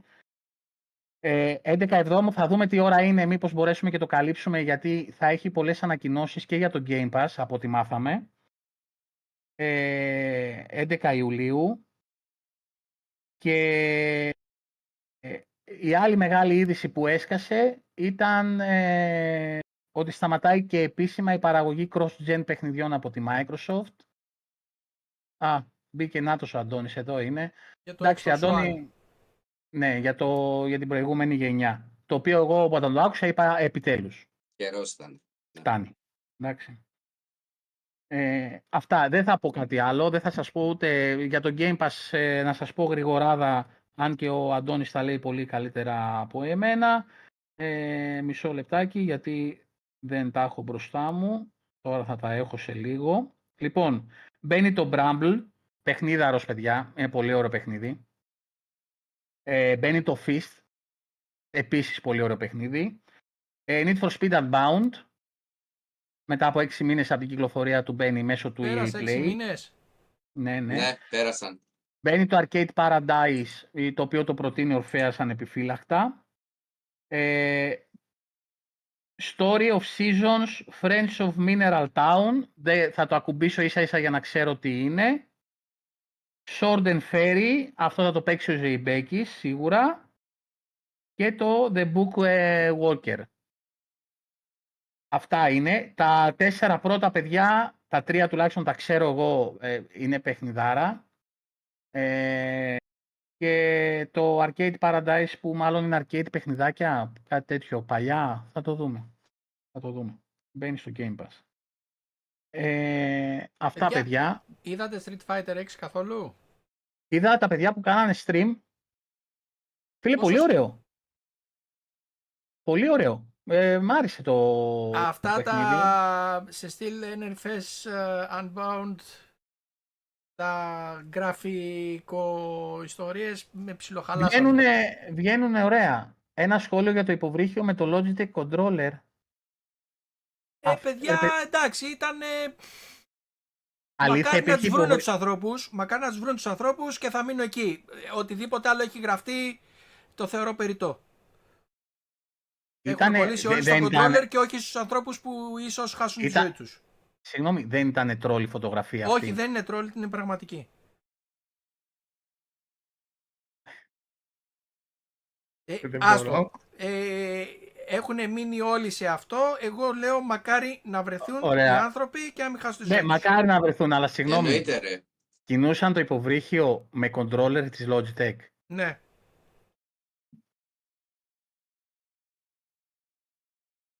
Θα βάλω την τιμονιέρα στα μάξιμο αύριο. Αυτό που είπες για τη Μονιέρα έχει βγάλει ένα σε ένα βίντεο το οποίο έχει κάνει μετατροπή ε, Τη Lamborghini το, του. αυτοκι- το αυτοκίνητο έχει βάλει τη μονάκι από Nintendo Wii. Α, όχι. Άλλο λες. Α, εν τω μεταξύ ξαφνικά ανακοίνωσε η Nintendo Direct σήμερα, έτσι. Ναι. Πρέπει να ψα- έχει... Όχι πρέπει, έχει τελειώσει κιόλας. Ναι, δεν ξέρω τι έγινε. Και ε, γράφανε όλοι που γράφουν σε site ξαφνικά η Nintendo έσκασε με event σήμερα. Δεν είχε, γρα- δεν είχε κάνει κάποια ανακοίνωση, έτσι. Και είχαν Ξαφνικά αργήσει, το... να, είχαν καιρό να κάνουν. Ναι. Λοιπόν, ε, όπως λέει και ο Αντώνης που μας έλειψε σήμερα η φωνή του, η αλήθεια είναι ότι ήταν πανέξυπνη κίνηση γιατί έχουν δεσμευτεί ότι μετά την εξαγορά δεν μπορεί να κάνει άλλη αύξηση, άρα την αύξηση την έκανε τώρα στο Game Pass. Ε, δεν ξέρω αν είναι πανέξυπνη ή όχι, παρόλα αυτά είναι μια αύξηση. Ε, είπαμε τη γνώμη μας, όποιος ε, ε, συμφωνεί, συμφωνεί, όποιος διαφωνεί, διαφωνεί, δεν γίνεται να συμφωνούμε και να δια... σε όλα, αλλιώς δεν θα είχαμε διάλογο, έτσι. Ακριβώς. Ε, να σας ε, έχουμε να πούμε κάτι άλλο, ναι, την Παρασκευή, παιδιά, έχει live, κανονικά παίζουμε Gears, Gears 5, ε, θα πέσει λίγο ξυλίκι. Ε, αύριο το βραδάκι μετά τις... Ε, α, όχι, αύριο, συγγνώμη, άκυρο. Παρασκευή, απόγευμα, όποιος θέλει θα μπούμε να δούμε το καινούριο, σε- τη καινούργια σεζόν στο Halo. Γι' Μετά αυτό τις... θα ήθελα να πω δύο κουβέντες, γιατί την είδα λίγο τώρα το Α, απόγευμα. ωραία, ωραία, Ε, για ωραία. πες. Για πες. Ε, όσον αφορά το Battle Pass και αυτά που βάλανε, ε, αδιάφορο. Δεν, δεν με τράβηξε ας πούμε, να το αγοράσω. Βέβαια μπορώ- θα το αγοράσω γιατί έχω μαζέψει τα νομίσματα από την προηγούμενη σεζόν, αλλά πραγματικά αδιάφορο. Δεν είδα τίποτα ας πούμε, που να μου τραβήξει το μάτι και να πω αμάν να φαρμάρω γρήγορα, να ανέβω level, να φτάσω ξέρω εγώ στο 63 level για να μου δώσει αυτό το helmet παράδειγμα. Οκ. Όλα διάφορα. Όλα cosmetic είναι εκεί πέρα; Ναι, μόνο cosmetic. Ε, εντάξει και ε, quest, swap, XP, double XP ας πούμε που σου δίνει. Ε, η πίστα που μου βάλανε στο, δάθος, στο δάσος μέσα εκπληκτική για 4v4, εκπληκτική, υπέροχη. Αυτή ήταν Μάλιστα. community, ε, πίστα. Δεν ξέρω αν ήταν community, είναι πάντως φανταστική. Μμ. Ωραία. Ε, τώρα για το καινούριο mode, το infection, δεν μ' άρεσε έτσι όπως το κάνανε. Δεν έχει σχέση με αυτό που ήξερες; Έχει σχέση. Ε, εγώ όταν έπαιζα infection είχες magnum και shotgun και όχι μία γεμιστήρα και στα δύο όπλα. Δηλαδή μία γεμιστήρα magnum και μία γεμιστήρα shotgun και αυτό είναι. Ωραία. Ναι. Ε, πού- πού Ε, βρίσκεις, ε, είχες Πέρε; τρεις γεμιστήρες και τρεις γεμιστήρες. Αυτές είναι. Για να έχεις ελπίδες να επιβιώσεις στα τρία λεπτά που είναι το match. Έτσι όπως είναι στημένο τώρα δεν υπάρχει περίπτωση η ομάδα Σπάρτα να νικήσει. Κανένα γύρο. Ποτέ. Α, ναι. Ναι, γιατί έχεις ε, 17 σφαίρες στο κομπάντο που πολλές φορές βαράει δύο και τρεις σφαίρες με μία φορά που θα πατήσει τη σκανδάλη ε, και 8 σφαίρες shotgun. Αυτό είναι. Δεν βρήκα σφαίρες πουθενά, δεν βρήκα όπλο πουθενά. Ο Φώτης μου είπε ότι βρήκε, εγώ δεν μπόρεσα να βρω στην πίστα που μας έβαλε να παίξουμε. Ε, και δεν έχει νόημα να Μήπως παίξω θα έτσι. μαζεύεις από κάτω από αυτόν που Όχι, έχει ήδη όχι. πάθει infect; Όχι. Ε, όταν παίζει σαν zombie, σαν infected είναι πολύ ωραίο γιατί κίνησε πολύ πιο γρήγορα. Ε, για να φανταστείς κινείσαι τόσο γρήγορα που αν πας να αλλάξεις κατεύθυνση γλιστράει προς τη, ο χαρακτήρας σου προς την κατεύθυνση που κινιόσουν. Πηδάς οκ. πολύ ψηλά, Από τη φορά που έχει Ε, πάρει. ακριβώς. Μου άρεσε όλο αυτό. Το κάνω δηλαδή ακόμα καλύτερο σε αυτό το κομμάτι από ό,τι το θυμάμαι όταν έπαιζα Infection. Αλλά αυτή τη στιγμή έτσι όπως το έχουν σετάρει, με τα πυρομαχικά που δίνει, οι Spartans δεν πρόκειται να κερδίσουν ποτέ. Ο Τσακ λέει Με εδώ τα- πέρα επιβίωσε και βρήκε λέει και plasma pistol. Με το που, αυτοί- Κέρδισες round, τσακ. που ενεργοποίησαν το, αυτό που λέγαμε, το... Δεν βρήκα τους βαθμούς, δεν βρήκα κανένα απολύτως νόημα. Δεν έχει. κα- Οκ, έχει τελειώσει ένα μάτσο και σου λέει ανέβηκε βαθμό, ναι. Δεν δίνει κάποια επιβράβευση, δεν ξεκλειδώνει κάτι, σου λέει απλά ότι ανέβηκες βαθμό. Δεν ξέρω αν ανά κάποιους βαθμούς σου δίνει κάτι, ξεκλειδώνει κάτι. Αλλά δεν βρήκα κάποιο νόημα μέχρι στιγμής. Με τα γραφικά που τα ήταν... γραφικά, το παιχνίδι έχει γίνει ακόμα πιο γρήγορο. Μμμ. Δηλαδή όταν σπριντάρεις φαίνεται ότι πας πιο γρήγορα από ό,τι πήγαινες. Ε, φαίνεται να είναι πιο ομαλό και ενεργοποίησα και το Ray Tracing ε, στις σκιές και σε αυτά. Στη δική μου τηλεόραση το αποτέλεσμα ήταν πάρα πολύ ικανοποιητικό. Α, οκ. Γιατί υποστηρίζει αρκετές από αυτές τις τεχνολογίες η δική μου και προφανώς και του Δημήτρη που είναι και ο Λέντα ένα παραπάνω. Ε, δηλαδή μου, αν- μου άφησε ανάμεικτα συναισθήματα η νέα σεζόν, να το πω έτσι. Οπτικά βελτιώθηκε δηλαδή, απλώς Οπτικά το, βελτιώθηκε, ναι. το πάρα πολύ. περιεχόμενο δεν σε ενθουσίασε. Ακριβώς. Και gameplay βελτιώθηκε γιατί και τα καινούρια power-ups που βάλανε που τα δοκιμάσαμε, δοκίμασα το ένα τουλάχιστον στο, ε, στο Super Fiesta που μου το έδωσε που στην ουσία την πρώτη φορά που το ενεργοποιείς ρίχνει σαν ένα, μια λάμπα, ένα φωτεινό σημείο στο έδαφος και ό,τι ώρα το ξαναενεργοποιήσεις σε επιστρέφεις σε εκείνο το σημείο, οπότε μπορείς να κάνεις πολύ έξυπνα play με αυτό. Α, Ε, μου άρεσε όλο αυτό, αλλά σου λέω, το infection σαν infection που ήταν η μεγάλη προσθήκη με απογοήτευσε. για το Halo, Δημήτρη, για το Halo, για την καινούργια σεζόν. Μάλιστα. Οκ. Ε, ωραία. Θα το δούμε. Θα το δούμε την ε, Παρασκευή το απογευματάκι. Θα μπούμε live ε, να το δούμε όλοι μαζί. Όποιος θέλει εννοείται ευπρόσδεκτος. Και το βράδυ έχουμε Gears. Ωραία. Ε, πιου πιου, μπαμ Πιου, μπαμ πιου. και μπρρ. και Καπάω. μπρρ. και Καπάου. καπάω. Καπάω. Λοιπόν, ε, αυτά παιδιά. Το Σαββατοκύριακο θα κάνουμε κάποια stream ε, σε games, θα δούμε τι θα κάνουμε. Δεν έχει Κυριακή το κα- καφέ, είπαμε τέλος για το καλοκαίρι. Έτσι, και την ε, Δευτέρα έχει το crackdown ε, στις 10 και 4 στο Backwards. Επίσης Ε, να, να, να πούμε ότι... Ναι, Αποστόλη, συγγνώμη λίγο που σε διακόπτω, Δημήτρη. Όντως Ναι. έχει δίκιο ο Αποστόλης σε αυτό που λέει. Ε, είχε και πιο γρήγορα loading τώρα. Α, ωραία. Θα κανονίζουμε ή πρωινό ή μεσημεριανό στριμάκι ο, το Τιγράκι Junior με Rocket League. Α, ωραία, ωραία, ναι, ναι, ναι. Αυτά, παιδιά, τους ευχαριστούμε πάρα πιτσιρικάδες πολύ. Ξέρουμε ότι οι τρεις εμείς είμαστε άμπαλοι όταν λείπει ο Αντώνης. Ε, ο Αντώνης ε, δίνει υλικό και δίνει τον τόνο στην εκπομπή. Δίνει πόνο γενικά. Αύριο, ε, 10 η ώρα, αν δεν κάνω λάθος, παιδιά, όποιος θέλει Call of Duty ε, στο Green Game Bash Tournaments, θα κάνουν και τα post ε, τα παιδιά. Κάθε πέμπτη Call of Duty παίζουν τα παιδιά. Ε, μπαζούκα και πάμε όλοι μαζί. Σούκα. Συνήθως συμμετέχει και ο Δημήτρης, εδώ ο δικός μας. Λοιπόν, ευχαριστούμε πάρα πολύ. Ε, να έχετε μια καλή εβδομάδα. Ελπίζουμε να σας άρεσε ε, η συζήτηση που είχαμε με τον Βασίλη. Μας μας άρεσε πάρα πολύ. Το κράνος του Δημήτρη προβλέπεται... ε, Τον μισό θανάσιμα.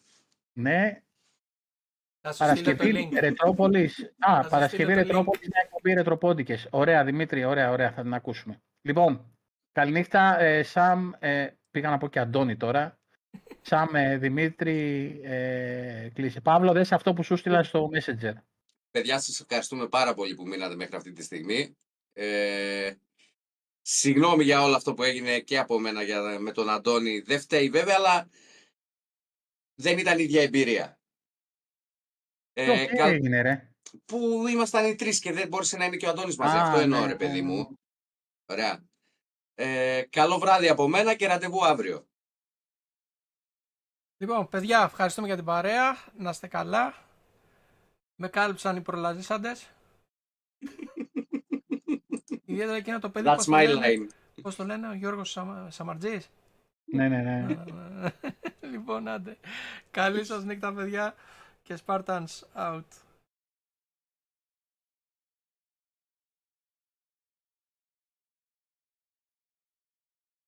Xbox Hellas. Keep Xboxing.